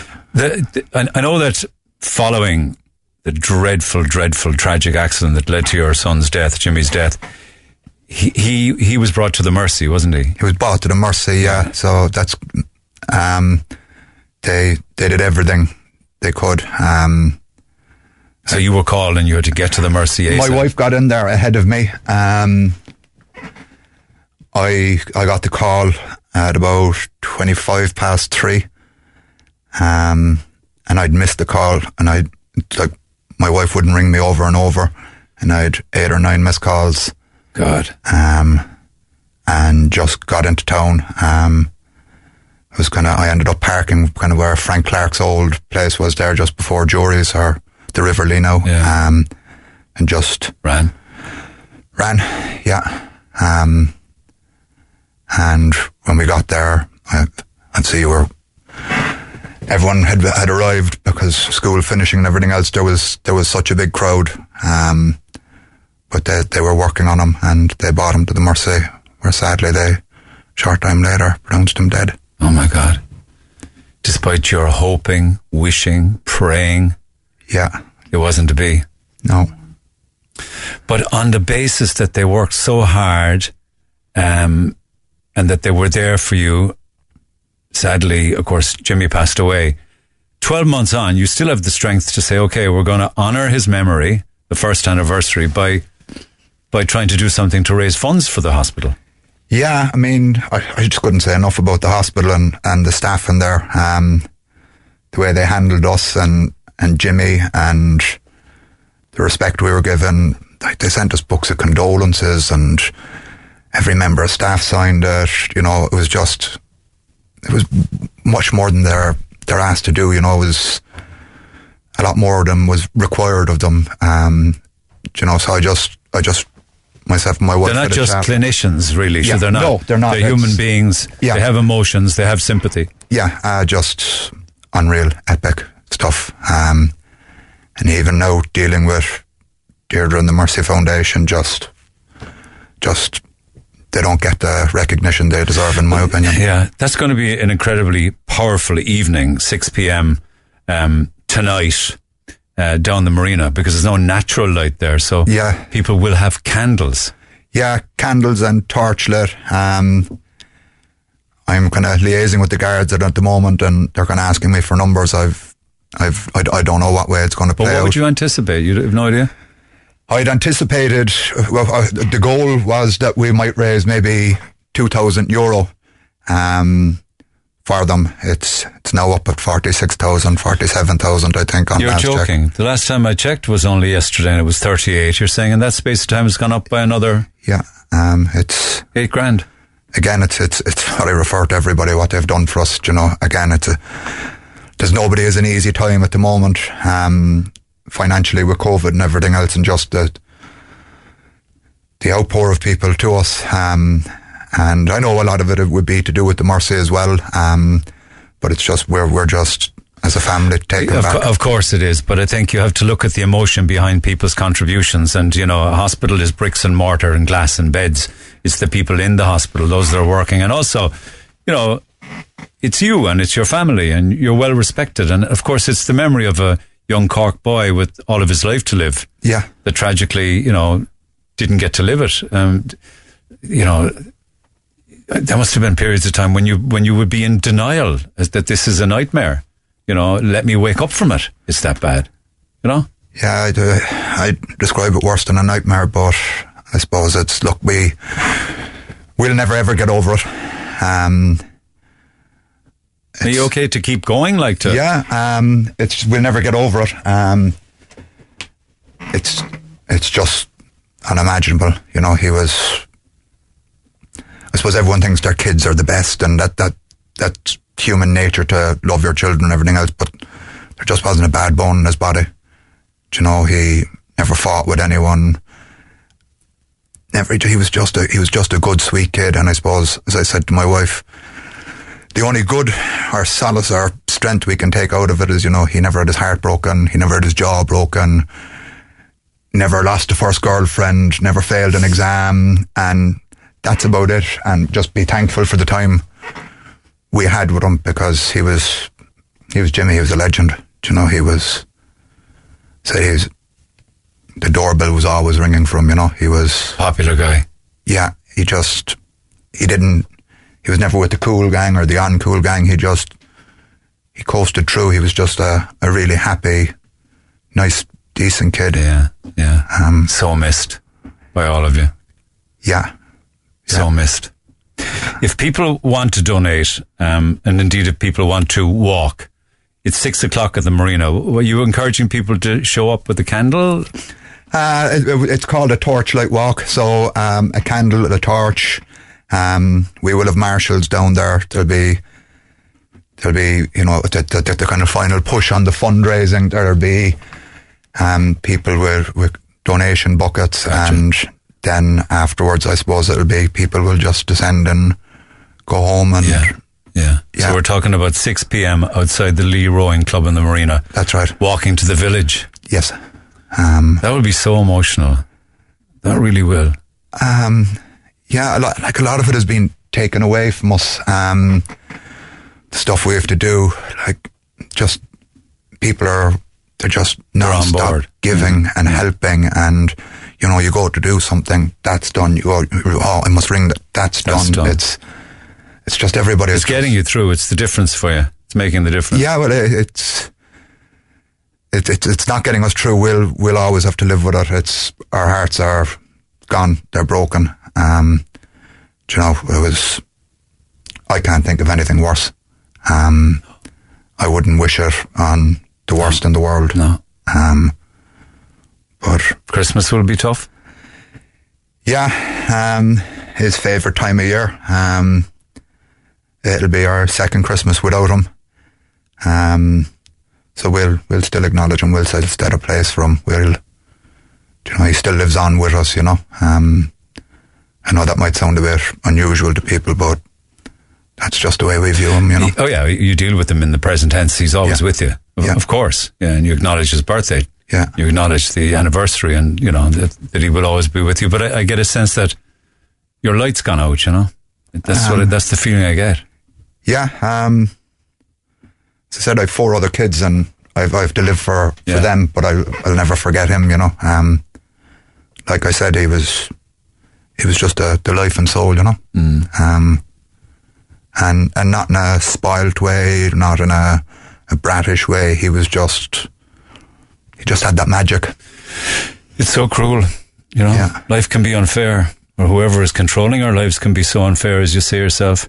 If people want to donate, it's iDonate, isn't it? That's right, yeah. It's um, I'll send you the link afterwards. Um, if you could get it up, would be great. Um, it's anything, anything anyone anyone can give. Um, I'll be meeting Deirdre from the Mercy Foundation then next week, and we'll we'll go through the charities that we we think are are most relevant to the whole situation. Um, and I'll, I'll obviously take, you know, the they're, they're steering it. They're the experts in it. Um, it's just anything we can do to help, we we will do. Okay, well, let's get those links up. It's iDonate. I guess it's it's iDonate with using using Jimmy Horgan's name. I Yes. would imagine. Yes. But let's make that happen and Yeah. you know drive it on. It's way past what you had hoped it would be. I think the original target was twenty eight thousand. You're going to double that. Yeah. You'd be so proud, and you should be too. Thank you. Um, so we just like to thank everybody who's donated. I could, I could fill three radio shows for you to go through thanking people. Um, the Mercy, Garda Cullum Noonan, the schools, our neighbours, friends, families, everybody. It's I could. I was going to come in here with a list, and it was just I started at it. It's like where does it end? Does it you know, you, Yeah, you, you forget to thank someone, and that it's just the public outpour has been exceptional. Um, the whole of Cork literally just put their arm around us. Um, from people I hadn't heard from from from years to even people who I was in school with that just you know it's just the amount of letters. I'd say the postman had, had a separate I'm so glad. I'm so glad that people got in touch. They Yeah. felt that they, you know, could get in touch, and you know, it doesn't make you know your your grief any less Um, letters hard to bear. But it, letters came from all over the world from people we didn't know. Um, some of the letters were just the house Blackrock. Um, Really? Yeah, it was. Uh, really, we have like the corner of our living room. We have just boxes and boxes and boxes of letters and cards and gifts and just unbelievable. The school, oh, everything Pres has done since they passed Aiden to me and everybody, and there have just been off the wall. Um, there's, there's, there's no way I could think to thank them enough for all their help and support. okay. Listen, not an easy thing to come in here and chat about it because it's so personal to you and all of the family. But thank you for doing so. No problem. Um, and everybody will remember uh, Jimmy Horgan today on the first anniversary of his passing this week on his 14th birthday. And of course, tonight for the torchlight, uh, the torchlight vigil and walk on the marina. Yeah. Thanks so much for chatting. Appreciate Thanks, you coming Neil. in. Thanks for your Take time. care, Ernest. Thanks to everybody who's donated. It means a lot to me and my wife. Text the Neil Prendeville Show now. 086 8104 106. Red It's a FM. very hard thing for a dad to have to do. Um, you know, when you have a family that are living with awful pain and, and heartache, like the Horgans are. And, and thank you to Ernest for. Uh, for you know opening up and, and having a conversation with me about his beautiful son Jimmy Horgan who uh, passed away uh, one year ago today and to him and to his wife Rachel and Rosie and Tilly and Lola and Rex Rex all our all our thoughts are are with them um, I think it's fair. I think it's fair to say that uh, everybody was heartbroken, and, and our lives stopped for many people this day last year when we heard of the, the tragic story of what happened to little Jimmy at, at Sheares Street, a small little Pres boy in first year Pres with so much to live for. Um, and there's a torchlit walk in memory of uh, Jimmy tonight, six o'clock outside the Lee Rowing Club, and they'll walk then with torches or candles. Um, and it's a beautiful tribute, beautiful tribute to the young lad, and it's a tribute as well to the to the Horgan family. And also running alongside that in tandem, of course, is a, a fundraiser the family have engaged with to raise money for the Mercy Hospital because, as, as I was talking about earlier on, you know, guards got to the scene, paramedics got to the scene, ambulances got to the scene within minutes, and he was brought to the Mercy University Hospital, but so sadly uh, pronounced dead a short time later. Um, but uh, they haven't forgotten the, the hospital and they haven't forgotten the kindness, not just you know during their jobs as medics and clinicians and consultants and, and people involved in, in, in care like that, but as human beings as well, the compassionate aspect of it, um, and that compassion still.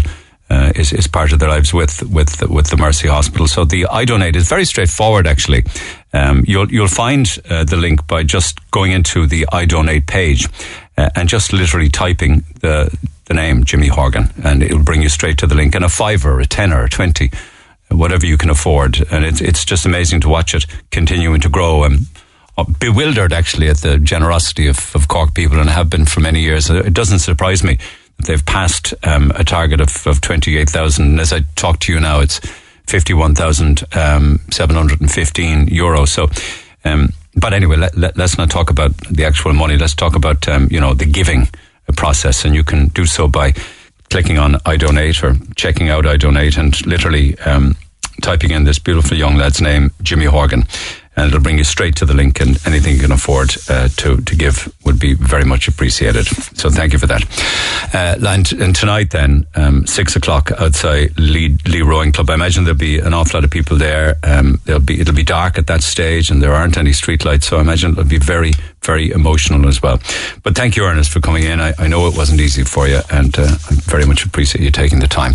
Lines are open on one 104 106 You can text 086 8104 106 And I see already people are, are, are texting their thoughts and kind wishes uh, to the family, and you can also continue to text on that, and I'll read them out, and hopefully they'll take some consolation from hearing them on the air. Text 086 104 uh, 106. Okay, lots of calls and comments and texts on different topics of the conversation, which I want to come back to. Some of them from yesterday and some of them are new. Uh, one thing that I mentioned earlier this morning, uh, because I have been getting uh, correspondence, as the fellow says, and also I've been sent video footage. Uh, there isn't a thing that doesn't happen on Lisa that doesn't end up being sent to me. So I see all of the video footage from uh, different, um, you know, happy and sad, social and anti-social events. But yesterday was a particularly shocking day, and I just alluded it to it there uh, just uh, earlier on this morning with regards to uh, carry on up in the up in the uh, the Fairhill area. They're calling it the Fairhill feud. I believe it involves two different families who just take the law into their own hands. Law completely and utterly lawless, to be quite honest with you. Um, I wonder if Councillor Ken O'Flynn has actually seen the footage, footage. I imagine he probably has at this stage. We'll pick it up after the break. This is the Neil Prendeville Show. Tweet the show at Neil Red FM. 104 to 106 Red FM. Okay, um, so did, we did contact the Gardaí regarding this uh, yesterday, and they say Gardaí are investigating an incident of criminal damage that occurred at a property in Upper Fairhill shortly before 12.15 um, yesterday, lunchtime. No arrests have been made. Investigations are ongoing. Now, thank you to Garda Press for that, but it doesn't actually do justice to how bad it actually was. Councillor Ken O'Flynn joins me by phone. Ken, good morning. Have you seen the video? Good morning, Neil. I've seen a number of videos um, uh, relating to both to Fairhill and to uh, Dublin Hill. Oh, thank you. So, are we talking about two different incidents? We're talking about two different incidences, which are, are as I understand, connected. Yeah. Um, I've spoken to people both in the Fairhill area and Farranree area, and also the Dublin Hill Ballyvolane area. Um, I spoke to one gentleman last night who was held in his car by a group of um, people um, and it, there was a mistaken identity situation, but was falsely imprisoned in his car for 15 minutes uh, trying to get to his home. I've spoken to neighbours who have witnessed um, horrific events of the breaking of windows and bashing of doors and uh, destruction of cars, and, and I believe there was a car burnt out as well in in this ongoing feud between the two feuding families. Mm. Um, so yeah, it's it's it's it's a, they're all connected. Uh, the events of, of last. So the first one is around midday, and then there was a second. Was the retaliation then, the, around five o'clock? The retaliation then was later in the evening. I thought it was about seven o'clock, but maybe that's when I started getting the telephone calls. Yeah. Um, and that's look, that's that's what's going on there at the moment. We have a situation where where we have feuding families um, breaking all sorts of antisocial behaviour laws. What? What? Do we even know what the feud is about? Uh, I, I, believe this feud is going on for a number of years now, um, and, and, as we as you've reported before, and others have reported on different shows, um, this feud goes back to about two years ago in Blarney, for instance, that took place in the Blarney filling station. Uh, incidents that have taken place in various call-out videos from uh, certain members of those families. Yeah. Um, between each other uh, for the last two or three years. So no, but uh, look, I don't have the minutiae of who said what, he said, she said, um, but it has become an extremely serious level where there is a, a, serious amount of criminal damage. If somebody is being imprisoned in their in, in their cars, if somebody's lives are being put at, at danger and risk, I have had people ringing me saying, "Look, I'm going down to stay in my mother's house tonight. I'm going to stay in my friend's house tonight. Um, moving out because they were afraid." Um, whether their house was going to be next. Sharon said it was so scary. She lives, I don't know which incident she's talking about, whether it's Fairhill or whether it's Dublin Hill. She said it was so scary for the children who were out playing at the time. They were terrified. They ran to the nearest house for safety. What, what we're looking at is people smashing up cars, smashing up vans. Hur- Hurleys, golf sticks, baseball bats. those- Is that what they were using? Hurleys, baseball bats? baseball bats. And they're smashing in all of the windows of the cars and they're smashing in all of the paneling. And then I see lots of windows smashed in and porch windows and glass all smashed in in a house. Yeah. Uh, look, the, re- the reality here, Neil, is that we have people behaving in, a total unacceptable manner inside in a housing estate where Cork City Council has a, a number of houses. There's a couple of half houses, but the majority of that housing estate will be people that are after borrowing significant amount of money and, pay, and paying uh, significant mortgages every month and struggling to pay their mortgages uh, and paying their property tax and a whole lot. Um, it's a place where you try to build your life and you know you you you, you have a nice community and a nice area for your kids to go out and play in. Uh, and then for these scenes that we that we've we've probably all seen some of it anyway online because they're going around and they're being heavily shared on WhatsApp groups, etc. Do they film it themselves, the videos that I'm seeing, yeah? Uh, some some of them have been filmed by the perpetrators. Yeah.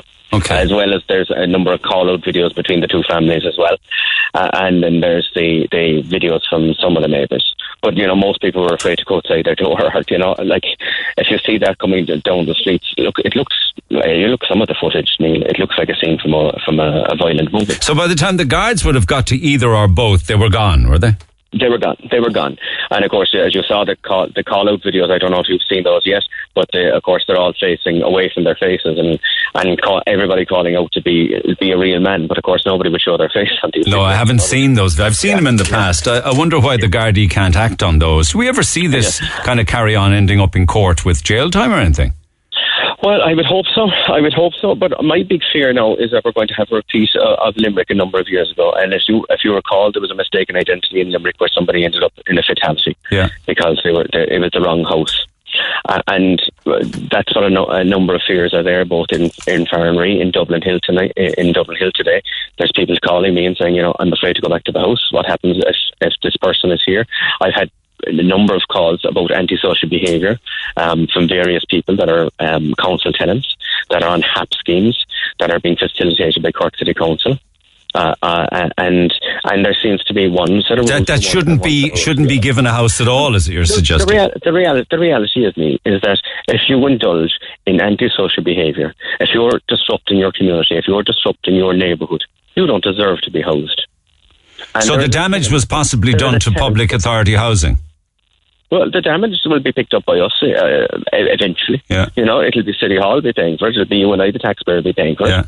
Um, like the, the, the damage that's being done to these houses, you know, you can't go back to their house tonight. And look, I feel very sorry for any house or any family that is victimised with antisocial behaviour. But equally, you know, It's of their own. You're saying it's a, it's of their own making, then, isn't it? Really? That's that would be my impression of it from what I'm hearing from neighbours and, and people in the area. But what if the wrong house is targeted next time, or there's a petrol bomb goes through the letterbox of an innocent That's what I'm- family? That's what I'm genuinely afraid of, you know. And the fact I thought it was so frightening that somebody, a man, you know, in well into his forties, that I was speaking to, was was petrified on the phone because imagine being imprisoned inside in your own car and they didn't know whether you were a member of this family or, or, or that family, and trying to try, try to persuade somebody that you're not a member or have anything to do with that family. Does anybody ever try to come between the two families and to broker peace? Well, look, you know, there's there's certain agencies that work for those that work that work, that spend their days um, complaining about me and sending out complaints about me. Why are Um, you suggesting it's traveller related? Uh, that's what I understand. Yeah, that's what I understand. Well, why don't they interact, interject, and interact with well, the two? they- I think they're too busy trying to trying to remove me from the city council uh, and get their own agenda across.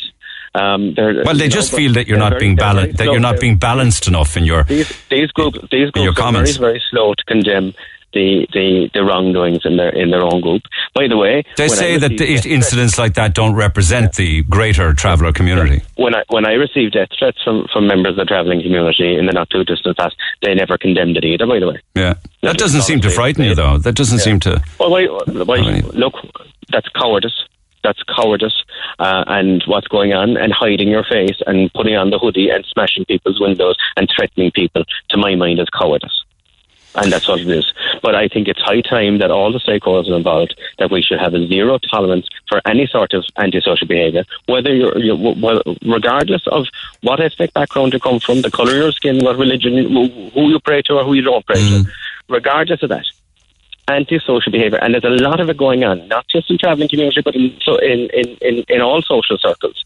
That cannot be tolerated Okay. anymore. Okay. Um, and it's summed up actually in an email here. It says we. This is from a resident in Thorndale. We shouldn't have to put up with this. We're living in absolute fear, and there is no end to it. So There's that's no Elizabeth. it, and it, it's ongoing and it's continuous. And this is an escalation of what's been happening. Are you suggesting they should be evicted? I'm suggesting that we should have a zero tolerance for anyone that indulges in any sort of Up to and up to and including pack your bags, get out. Yeah. Yeah, exactly. Okay. All right. Thanks as always, Ken O'Flynn. Uh, text 0868 104 106, particularly if you're of the area. I won't give out your personal details. Nobody will know anything about you, but do get in touch, do engage. Text 0868 104 106. Pick up the phone on 1 850 104 106. I'm Lana O'Connor. Red FM News is first for local, national, and international news, and you can stay up to date by tuning into our hourly news bulletins or by clicking on redfm.ie. Get it off your chest. Call Neil Prendeville now. 1850 104 106. Red FM. With uh, two gift cards to give away again today. They're worth 200 euro each, so we will have two winners, courtesy of ourselves in Douglas Village Shopping Centre. Their 50th birthday is tomorrow, 18th of November 1971. So we're looking at the 70s as a decade.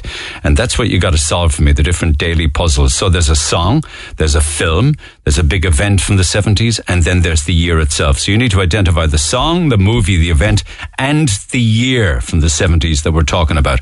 We'll take callers 10 and 11 round about a quarter to midday. But here are uh, those exact uh, items the song, the movie, the event, but not the year. You need to work all of those out for me. What are we saying to each other? Seems they're trying to teach us a basic tonal vocabulary. It's the first day of school, fella. Road manager tried to revive him. He failed. His doctor pronounced him dead at 3 o'clock this afternoon. All right. So first thing you heard there was the film. Then you heard the song coming in. Then the event from the uh, 1970s. And on that basis, you need to work out those three and tell me what year they all came from. And we're, the only clue I can give you was, or is, it's from the 1970s. All right. So that's all between now and midday today. Text 0868 104 106. Um, thank you. I got some texts in uh, with regards to issues on uh, the north side. We all know uh, that um, the travelling communities don't want settled people in the halting site.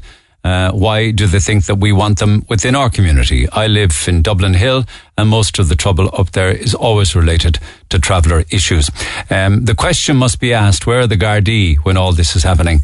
Well, you can't expect the Gardaí to be able to anticipate something before it actually happens. You know, getting there ASAP, of course, is what people want, but you can't be there before an event kicks off, and a lot of the time they happen quite quickly.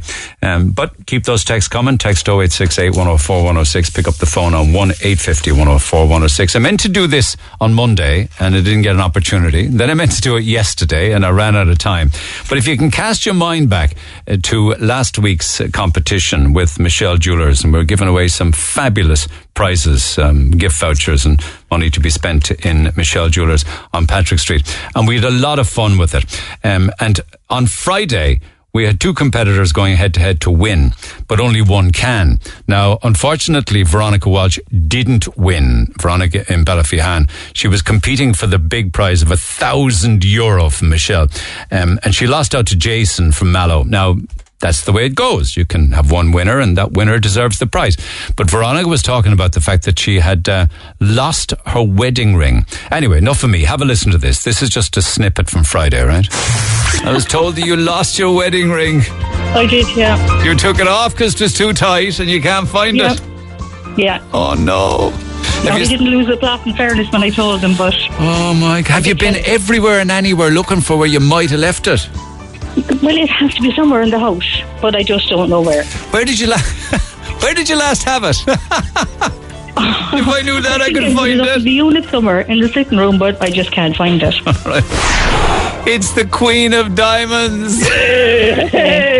oh my God! Congratulations! I never thought I'd feel f- sorry for somebody losing a competition as much as I do for Veronica. No, Neil. No stress. No stress is right. I think I might have an update on this um, very, very soon. So that's just a teaser as to what happened on Friday. You probably can guess where I'm going with this. Uh, hang in there. Uh, because we may have uh, an update with regards to Veronica and her poor old wedding ring. I assume she hasn't found it since. Back after the break. The Neil Prendeville Show on Twitter at Neil Red FM. Um, on uh, the Boyce Street story from yesterday, I recently moved out of Boyce Street myself, and I can't believe Maeve and her family is still living there. She's a lovely woman. I hope she gets someplace soon and needs to get out of there. Another one, my daughter's in emergency accommodation with three children, has been on a waiting list for 14 years. She has never even got a single offer. I think some people are upset that there were some offers to the families in Boyce Street, both uh, Maeve and indeed uh, her daughter, two different places, but her daughter was just promised and promised, and then it got never delivered. I'm 27 years old. I've worked every day since I left school and all the way through school before that. It drives me around the bend to hear all these God help us stories of people crying out about how tough their circumstances are. Um, and some more here, not all of them kind. That woman is being put out of her house. She should be taking what she's been given. She can't decide, and she doesn't want a third floor place, but has been living in one for 20 years. If the place is that bad, uh, then she would take anything to get out of it, surely. Yeah, well, you know, go walk in her shoes, or at least attempt to climb three stores, stories um, on a daily basis when your legs are bad or your hips are bad. Uh, I'm on the housing list for 10 years and four months. I'm married with four children. We've been renting for eight years in a house that is full of mold and damp. Uh, my kitchen ceiling's fallen down twice. We've had TDs helping us. I email them every day. Unfortunately, due to my husband breaking his back, he can't work, so we struggle to make ends meet. Due to private circumstance, I myself are suffering with depression and post-traumatic stress disorder and anxiety. The state of our house doesn't help my mental state, and the kids, because of it, are constantly sick. My landlord got someone to just put a piece of wood up and said if we don't like it, we can just leave. I'm afraid to ask the landlord for help with anything in case we're kicked out and end up homeless with four children. My rent's gone up from 750 to 1100 since we moved in. We have single glazed windows, so it's constantly topping up the heating bill. It's a disgrace to see so many people on waiting lists for so long. And the worry there, of course, is also an, an extra issue in the sense that you know, if if you're not happy, he's saying to you, you can just get out. There are plenty of people that will take it. On the subject of houses, what is what is this thing about city council leasing houses from a period of 25 years? Why can't the council buy these houses themselves instead of making the rich even richer?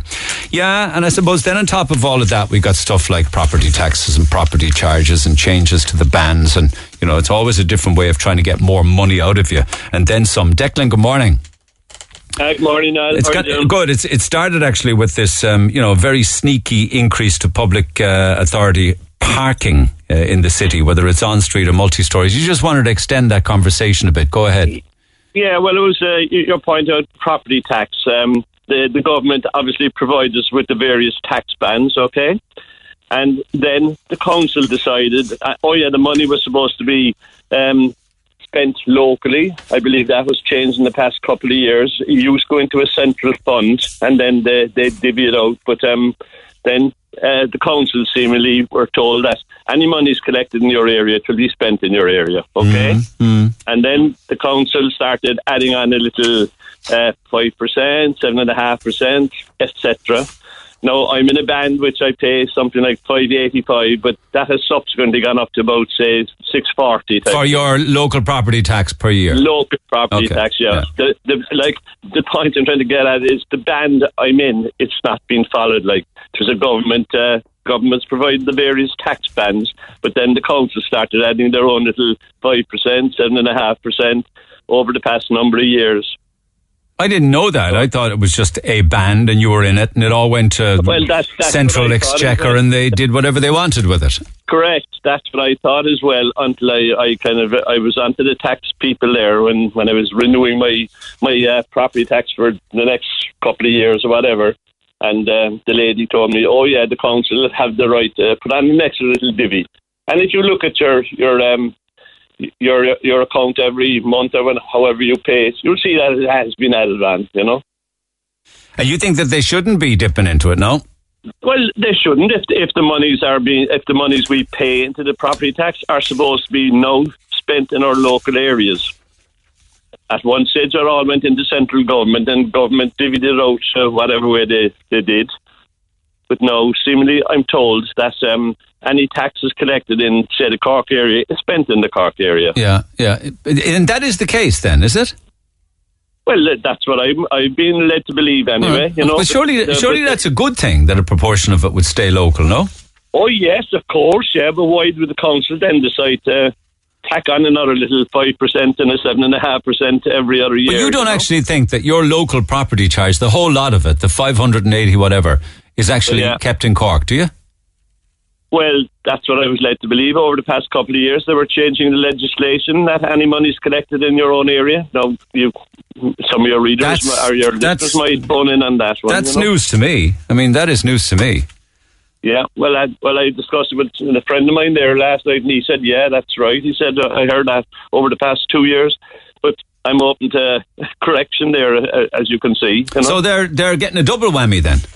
Well, that's the point I'm getting at, really. Good yeah. point. Well made. Okay, I'll check it out. I'll check it out. So, Yeah. and uh, just one thing there, as you were discussing about uh, the voids or, or the, the housing, I, I was on holiday a couple of years ago there, and I met um, a couple from Manchester who were working for the local borough, and they were in this business of turning around houses quickly.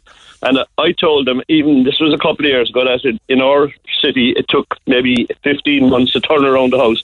They said maximum eight to 10 weeks. No, and that's like that's that's dream world here. It's at least a year or I, longer. I, I know it is, but that's that's well. These people who are working, I've no reason to disbelieve them. yeah, You know. yeah, a matter of weeks they turn them around. And, and just one final point, Neil. Um, all all the voids, and uh, they were protesting, as you know, out in Blackpool there yesterday, all the houses that are unoccupied, Vacant, yeah.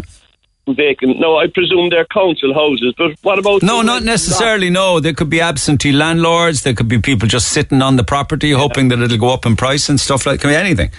Yeah, but there are a number. There are quite a lot of council houses. Oh, for sure. Uh, yes. And what about all the rent lost if those houses were even occupied? You know, Well, rent, we know. rent lost to the council. Yeah, well, we know of 15 or 16 properties in Madden's building alone, and one of them has been vacant for over two years, apparently, probably even longer, just sitting there. And they were perfect when the people left them, by all accounts. But that's the whole point. And and and then why do they have to rip them asunder when they do take them over and refit kitchens, bedrooms, you name it? Like Because they have to bring them back to the standard, to the uh, to the layout they were before people improved them. Can you can you understand that nonsense? Of course I can, but uh, but you buy a house in the morning. You know, if you're going to go live in it, you're, you're obviously going to go in and change everything yourself, and you put it. Yeah, but you should, but they shouldn't be ripping out improvements, though. I mean, that Of makes. course they should. That Yeah, no I agree entirely with you there. You know. All right, thanks, Declan. Now, quick chat with John on this. John, good morning.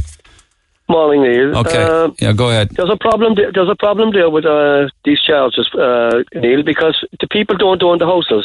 The houses are owned by the bank. Well, they have skin in the game if they're repaying a mortgage. They own a portion of it at Oh, least. oh, oh, yes, but what portion uh, uh, of the do they own?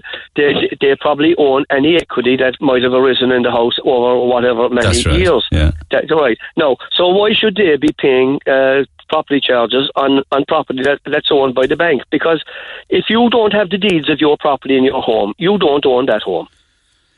Somebody else owns it, and so they should be li- liable for the bills, the same as people living in, in, in social housing.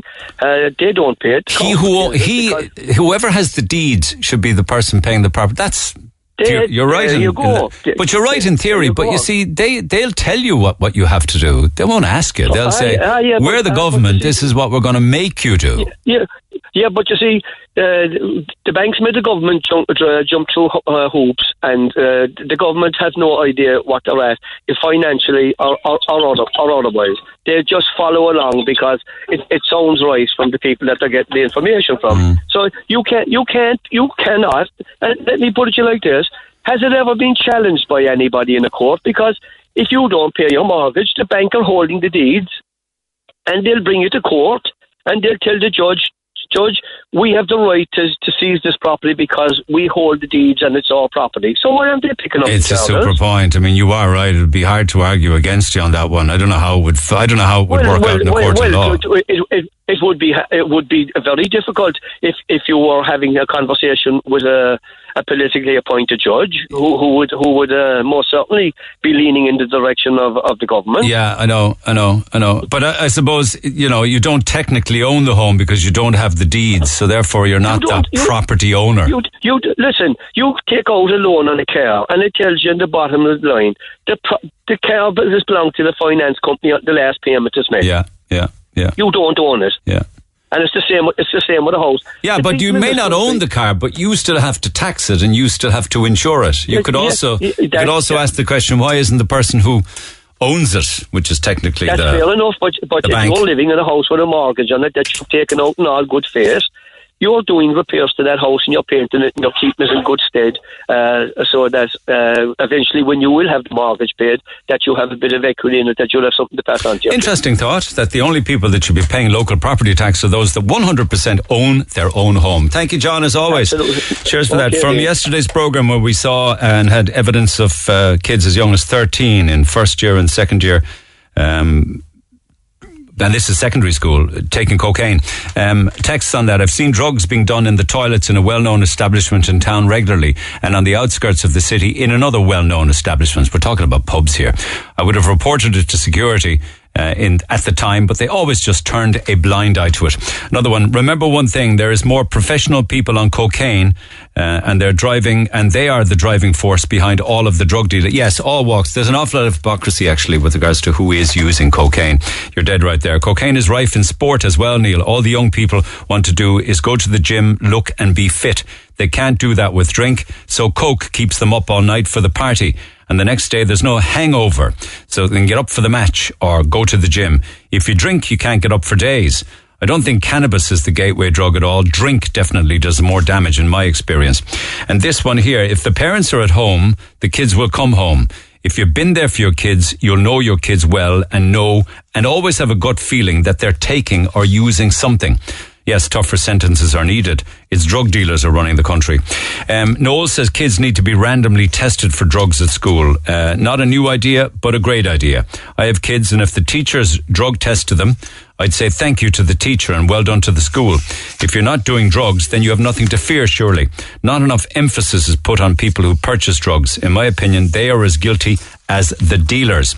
Uh, I smoke weed for years. I was offered some cocaine once. I tried it, didn't like it, and I haven't done. I have never done any other drugs. It's not a gateway drug. It depends on the person. But what about the person who was, say, like you, smoked weed, was offered cocaine, and liked it? Uh, morning. My son is in debt with a drug dealer. We've bailed him out five times. We've paid thousands, but he's still at it. Can anybody give us any advice? I'm going to lose my house over it. I don't know what kind of advice people could give you. I mean, has he been in treatment? You know, you bailed him out five times and he keeps on using. Not sure what he's using, but you know, the penny isn't dropping with him. Um, were you to stop bailing him out? That would probably result in him getting into deeper trouble with the drug dealers, and that could actually get quite physical. Um, if, for instance, you stop bailing him out, will the dealers then turn upon you? You're saying you're going to lose your house. That's probably because you can't make the payments because you've been bailing out your son five times. But also, will the drug dealers or those who owe, are owed the debt turn upon you and your property? Possibly. Um, I've spoken with a young lad last week and asked him, you know, with his seven and a half grand drug drug debt, did he ever go to the guards? He said, under no circumstances would he, because that would only make it worse. He'd end up with broken legs or perhaps dead in a ditch.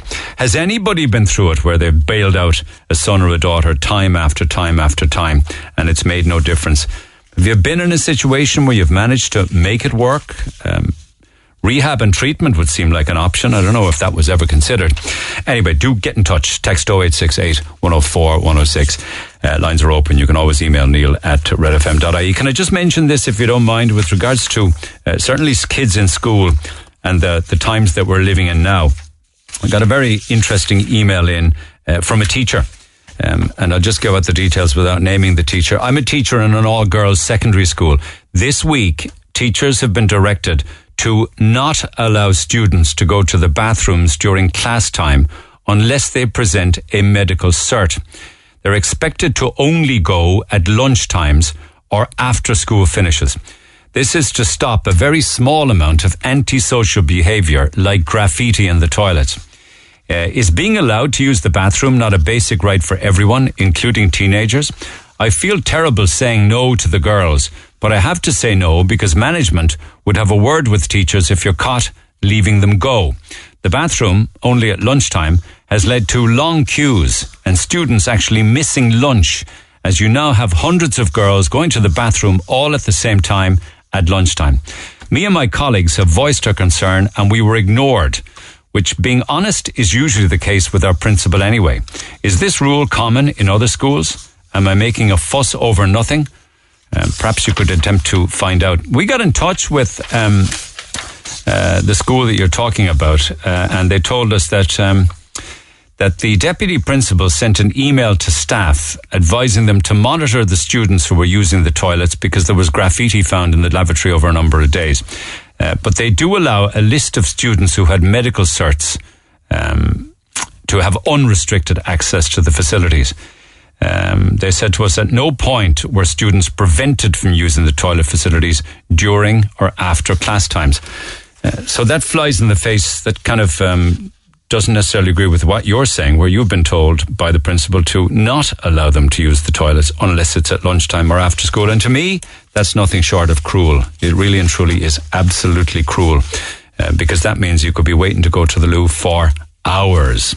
Um, and following up on that, then, I also got an email on the same subject.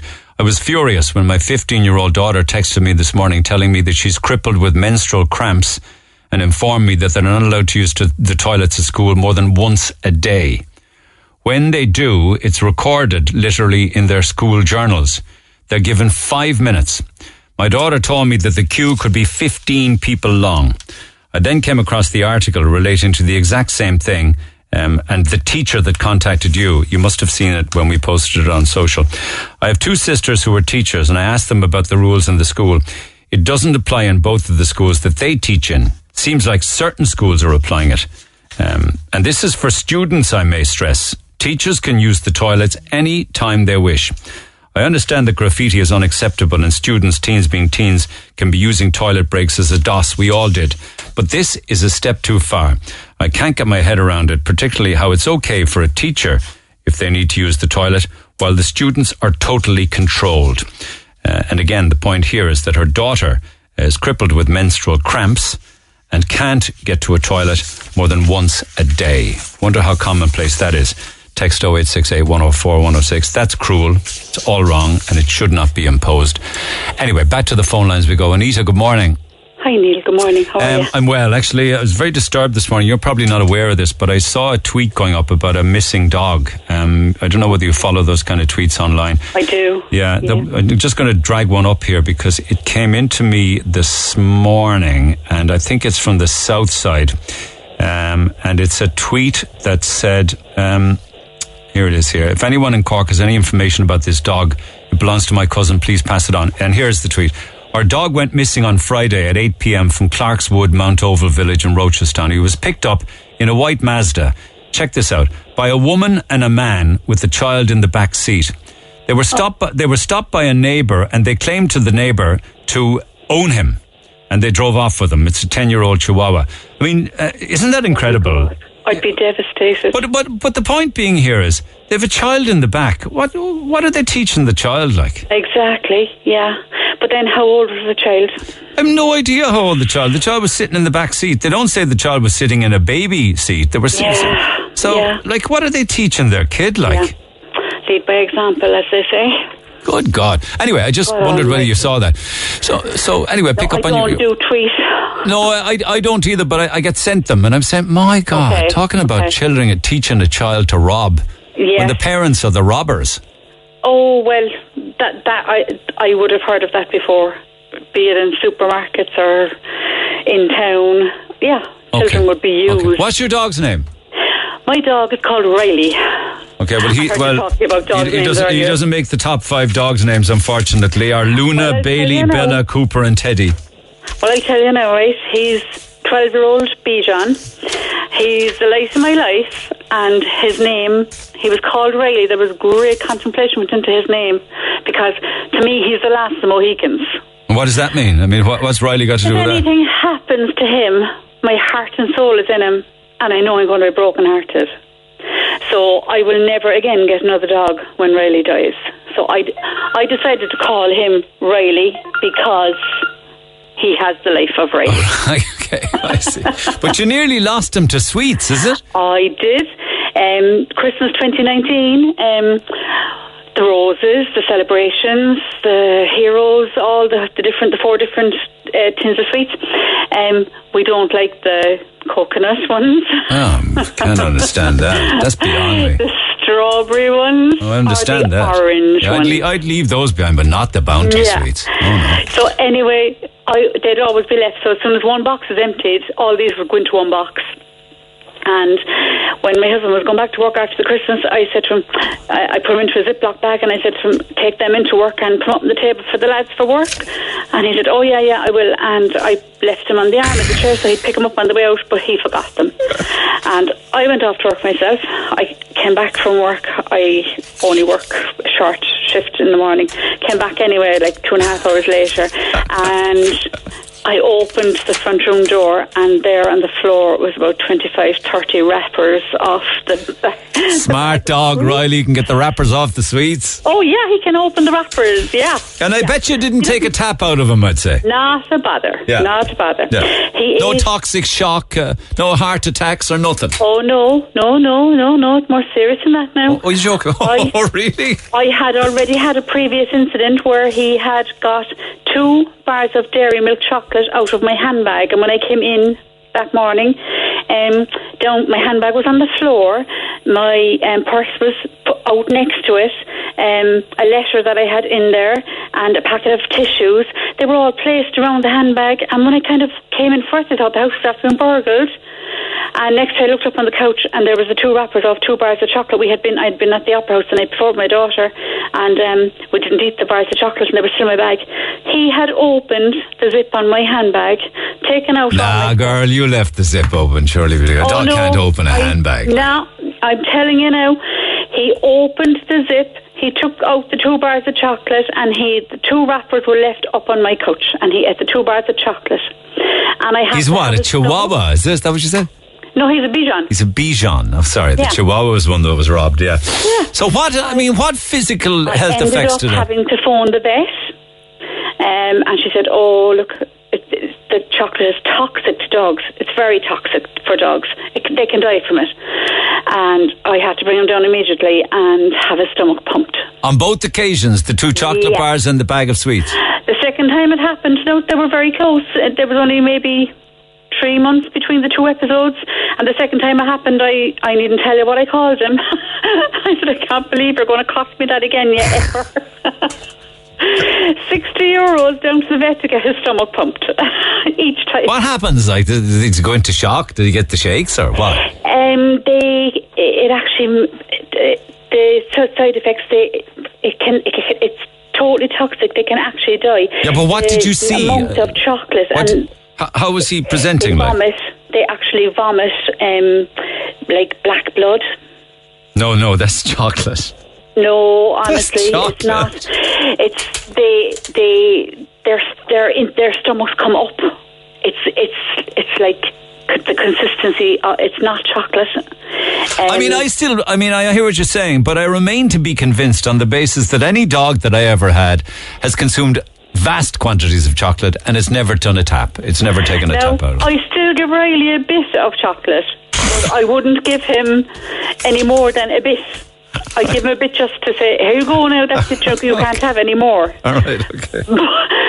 But on the two occasions, I was too afraid to take the chance with him. And does he have a preference? Is it the Malteser or is he a Oh, fan no. of the Bounty?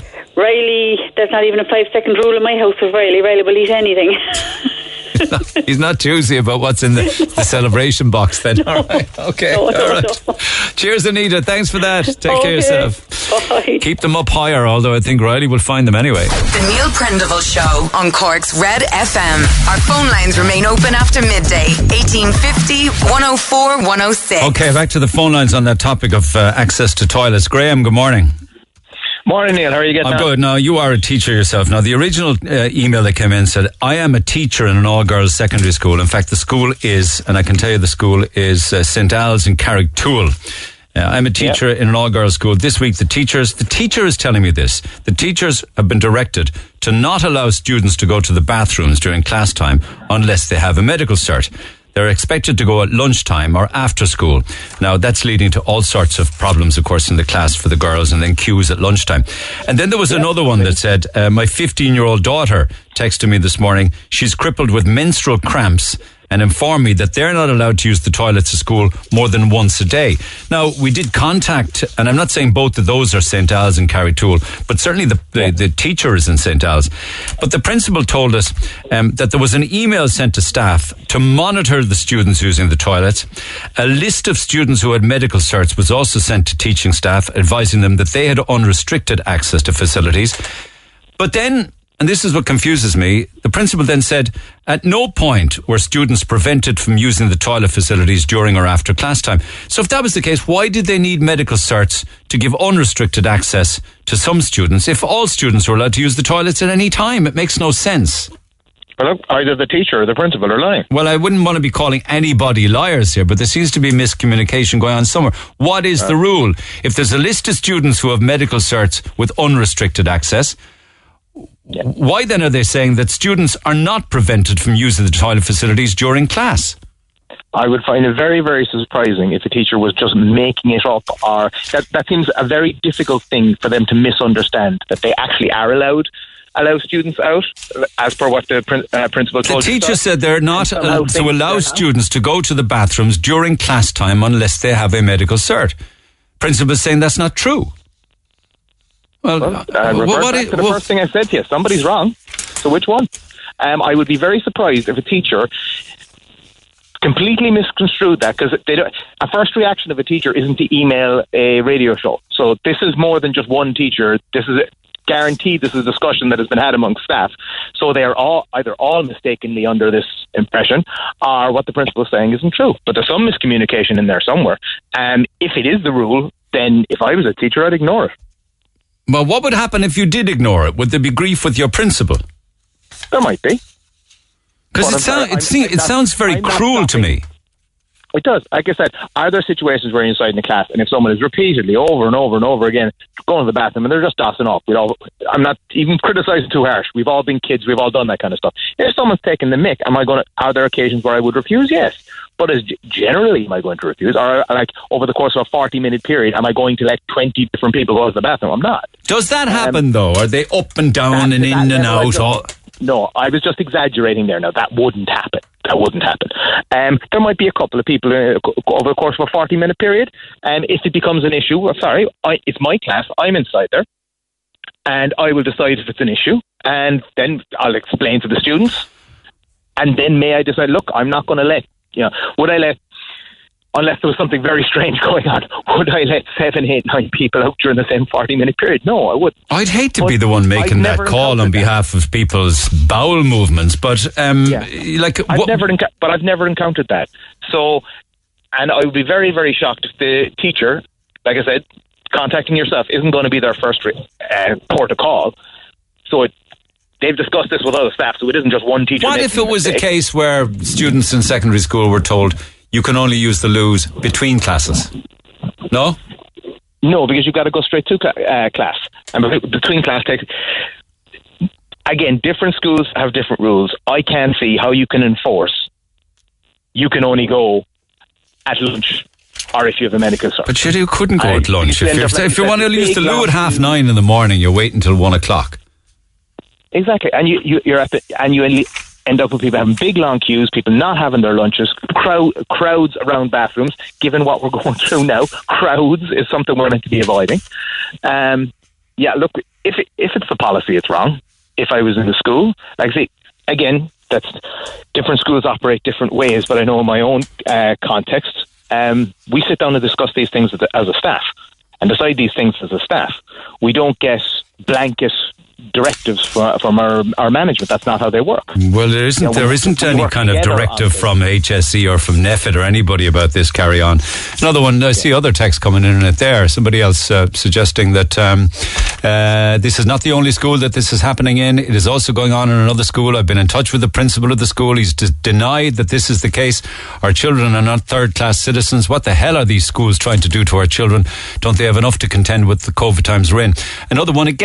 It's actually disgusting. My teenagers in the same position in school. Absolutely no bathroom breaks during class. Uh, come on, it's a joke and completely unfair, especially for girls. No way would I be sitting for three hours during my time of the month without visiting the bathroom a few times. Um, and she says, "Why expect Why expect to be this to be any different? It's probably a man's idea." Well, I'm a man too. And you don't think it's right? Strongly with it. Yeah. Be very, very clear. Yeah, yeah. Um, look, it's. It's cool. If a, if a parent, let's say, if I'm a parent now, my kids are quite young, so this isn't an issue. But uh, when they're older, would I would I be going to the school and uh, going to the principal and going to the board of management if necessary? Absolutely, I will. Okay, well let me find let me Yeah, find no. out how much of a problem it is from other people. They can text 0868 104 106. Thanks, Graham. Appreciate you taking the No call. worries. Take You're care. Um, meanwhile, while all that's happening, of course, we got some great comps this week. And before I run out of time, let me just respond or get back to them for a moment. Now, we also have Know Your North Side in association with Gurranabraher Credit Union. We've got five grand to give away. Uh, over a fortnight, um, and one person will win three thousand euro cash of that, courtesy of ourselves and Gurranabraher Credit Union. But today I have another two hundred euro to give away, and I'll do that just before midday today. We'll see how well you know your north side. But the two vouchers for Douglas Village Shopping Centre, they're worth 200 euro each. They're gift cards. You can spend them in Douglas Village Shopping Centre this side of Christmas time. So they'll be 50 years open tomorrow, November 18th, 1971. So we're dealing with the 1970s every day this week, a different year from that decade. You need to identify the year I'm talking about this morning. Okay, so here's a song, and then there's a film, and then there's a big event from that year. You need to name all of those three the song, the film, the event, and on top of all of that, you need to identify the year from the 1970s we're talking about.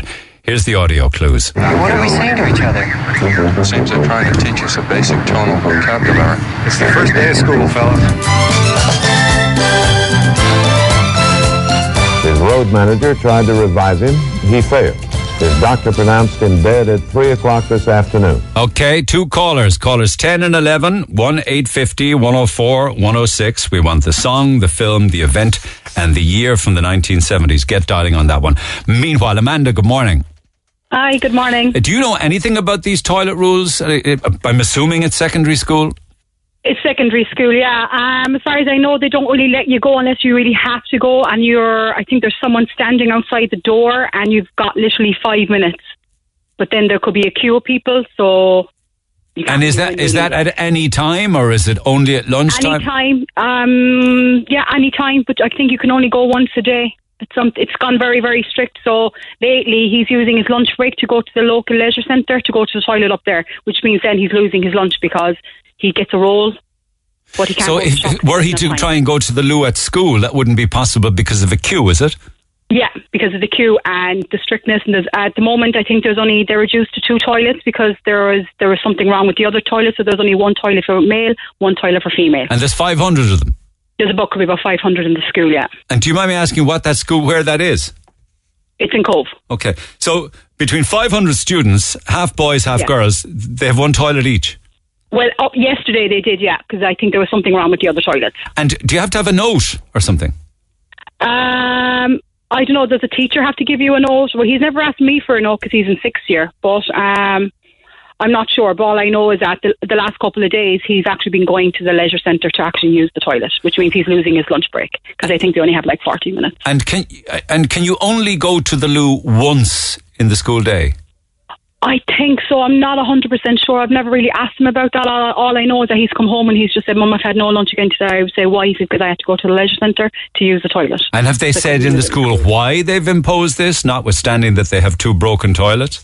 I actually think it's something to do with the, the students are destroying it. They're making it dirty. They're they're just not looking after it. So I think I think that's an, uh, that could be a reason. Carrigtwohill That, seems uh, to have a problem with graffiti, but is it fair to penalise every single student for something like that? I'm not sure. I think that's why they've gone maybe so strict because they're probably obviously putting so much money between leakages and Okay. breaking, and then people, the kids then are just destroying the toilets. They're just they don't care. Like So the school is saying if you abuse it, you can't use it. more, more or less, is probably what they're doing. Yeah. Okay, Yeah. all right. Okay, thanks, Amanda. Back after the break, text 0868 104 106. Call the Neil Prendeville Show now. 1850 104 106. Red FM. Okay, you talk about uh, issues in schools, and you have all these different things happening with uh, COVID tests and uh, trying to get that done. My brother got a phone call from his job on Friday, stated five of his colleagues had tested positive for COVID. He was a close contact. He was to ring for an appointment. When he rang for a test, he was informed that the nearest test he could get was Sunday, the 14th, down in Dunmanway. There wasn't a test available anywhere else. Cork City was fully booked. He travelled from Carrigtwohill to Dunmanway for a COVID test. We're not getting the full facts on COVID from this government. COVID is rampant at the moment and the figures are being manipulated. When was the last time you heard the daily, weekly, or monthly death rate? Actually, just answer that question. You can get that on the COVID app. Big business is one out here. If you or I get COVID, it's tough and you're on your own. Uh, I think your attitude has also changed regarding the disease, and I sincerely hope that this horrible virus never pays you or anyone belong to a visit, because believe me, it's not very pleasant experience. So, as you said yourself, Christmas is coming. But people are dying and really, really sick with COVID, despite the promises that we're all vaccinated, that we'd be safe, and if we were to get it, hospitalisation wouldn't happen for us. Uh, says Anthony. Well, you're you're dead right to criticise me if you feel that's um, if that's needed and warranted. Hilda says I've been trying to get a COVID test for my eight-year-old son since. Uh, Yesterday morning, doctor rang him yesterday, was told to book online. Secretary of the doctor's surgery checked online and said to me 12.15 at 12.15 in the day that there was no bookings available anywhere in Cork. Dunmanway was my option, which wasn't an option, as my children in primary and secondary school. I was told go online at 8 this morning, and I did. Guess what? No appointments in Cork. Dunmanway again. I can't believe that all Cork centres were full at 8 o'clock in the morning. And that's just an edited version of yet another email. And so on and on it goes. We'll pick that up in the morning. But right now, it's time to have some fun with uh, our two vouchers. Both of them are worth 200 euro in cash. You can spend them in Douglas Village Shopping Centre, but you got to win them first. And Michelle is in Lapskey. Good morning. Morning, how are you? I'm very well, thank you. And on line four, Geraldine is in Kinsale. So good morning to you. Good morning. Okay, so now both of you have heard the audio. Here's how it works. I'm going to play them all, and Michelle first, the first clue. Geraldine second for the second. Michelle third for the third, and then finally the year from Geraldine. Do you understand? Yeah. Okay. I- If one of you mess up, you've been messing it up for the two of you, so don't do that. And you'll, uh, it will, if you get them all right, a 200 euro gift card for each of you for Douglas Village Shopping Centre. Are you ready? Yes. Ready? Okay, so what you're going to hear first is the movie, then the song, then the event, and then I want the year. So I'm going to start with you, Michelle. Here we go. What are we saying to each other?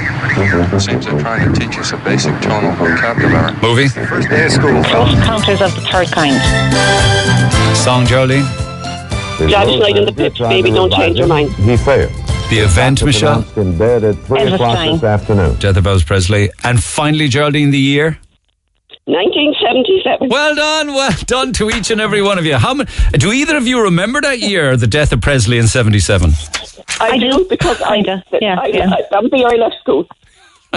Were you heartbroken hearing that he had died?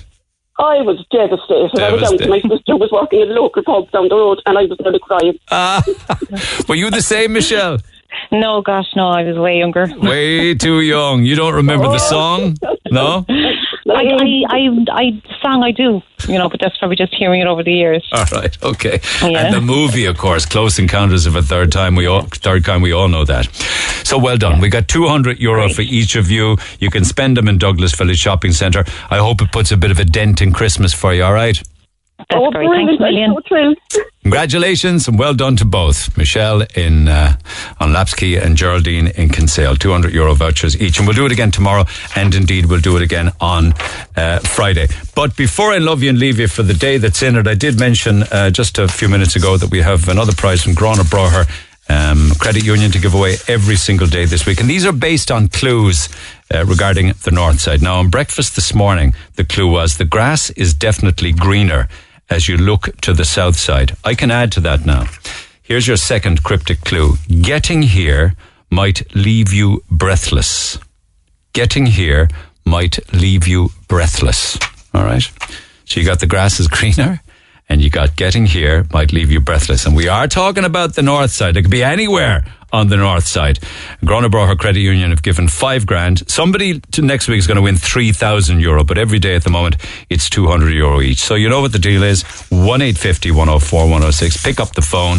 You have the clues. You need to tell me where we're talking about exactly where we're talking about on the north side. Okay, so get on uh, the phone 1 104 106, courtesy of yourselves and Gurranabraher Credit Union.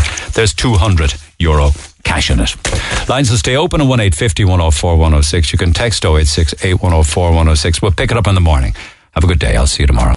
Thanks for listening to this Red FM podcast. Don't forget to subscribe and check out redextra.ie for more great Red FM content.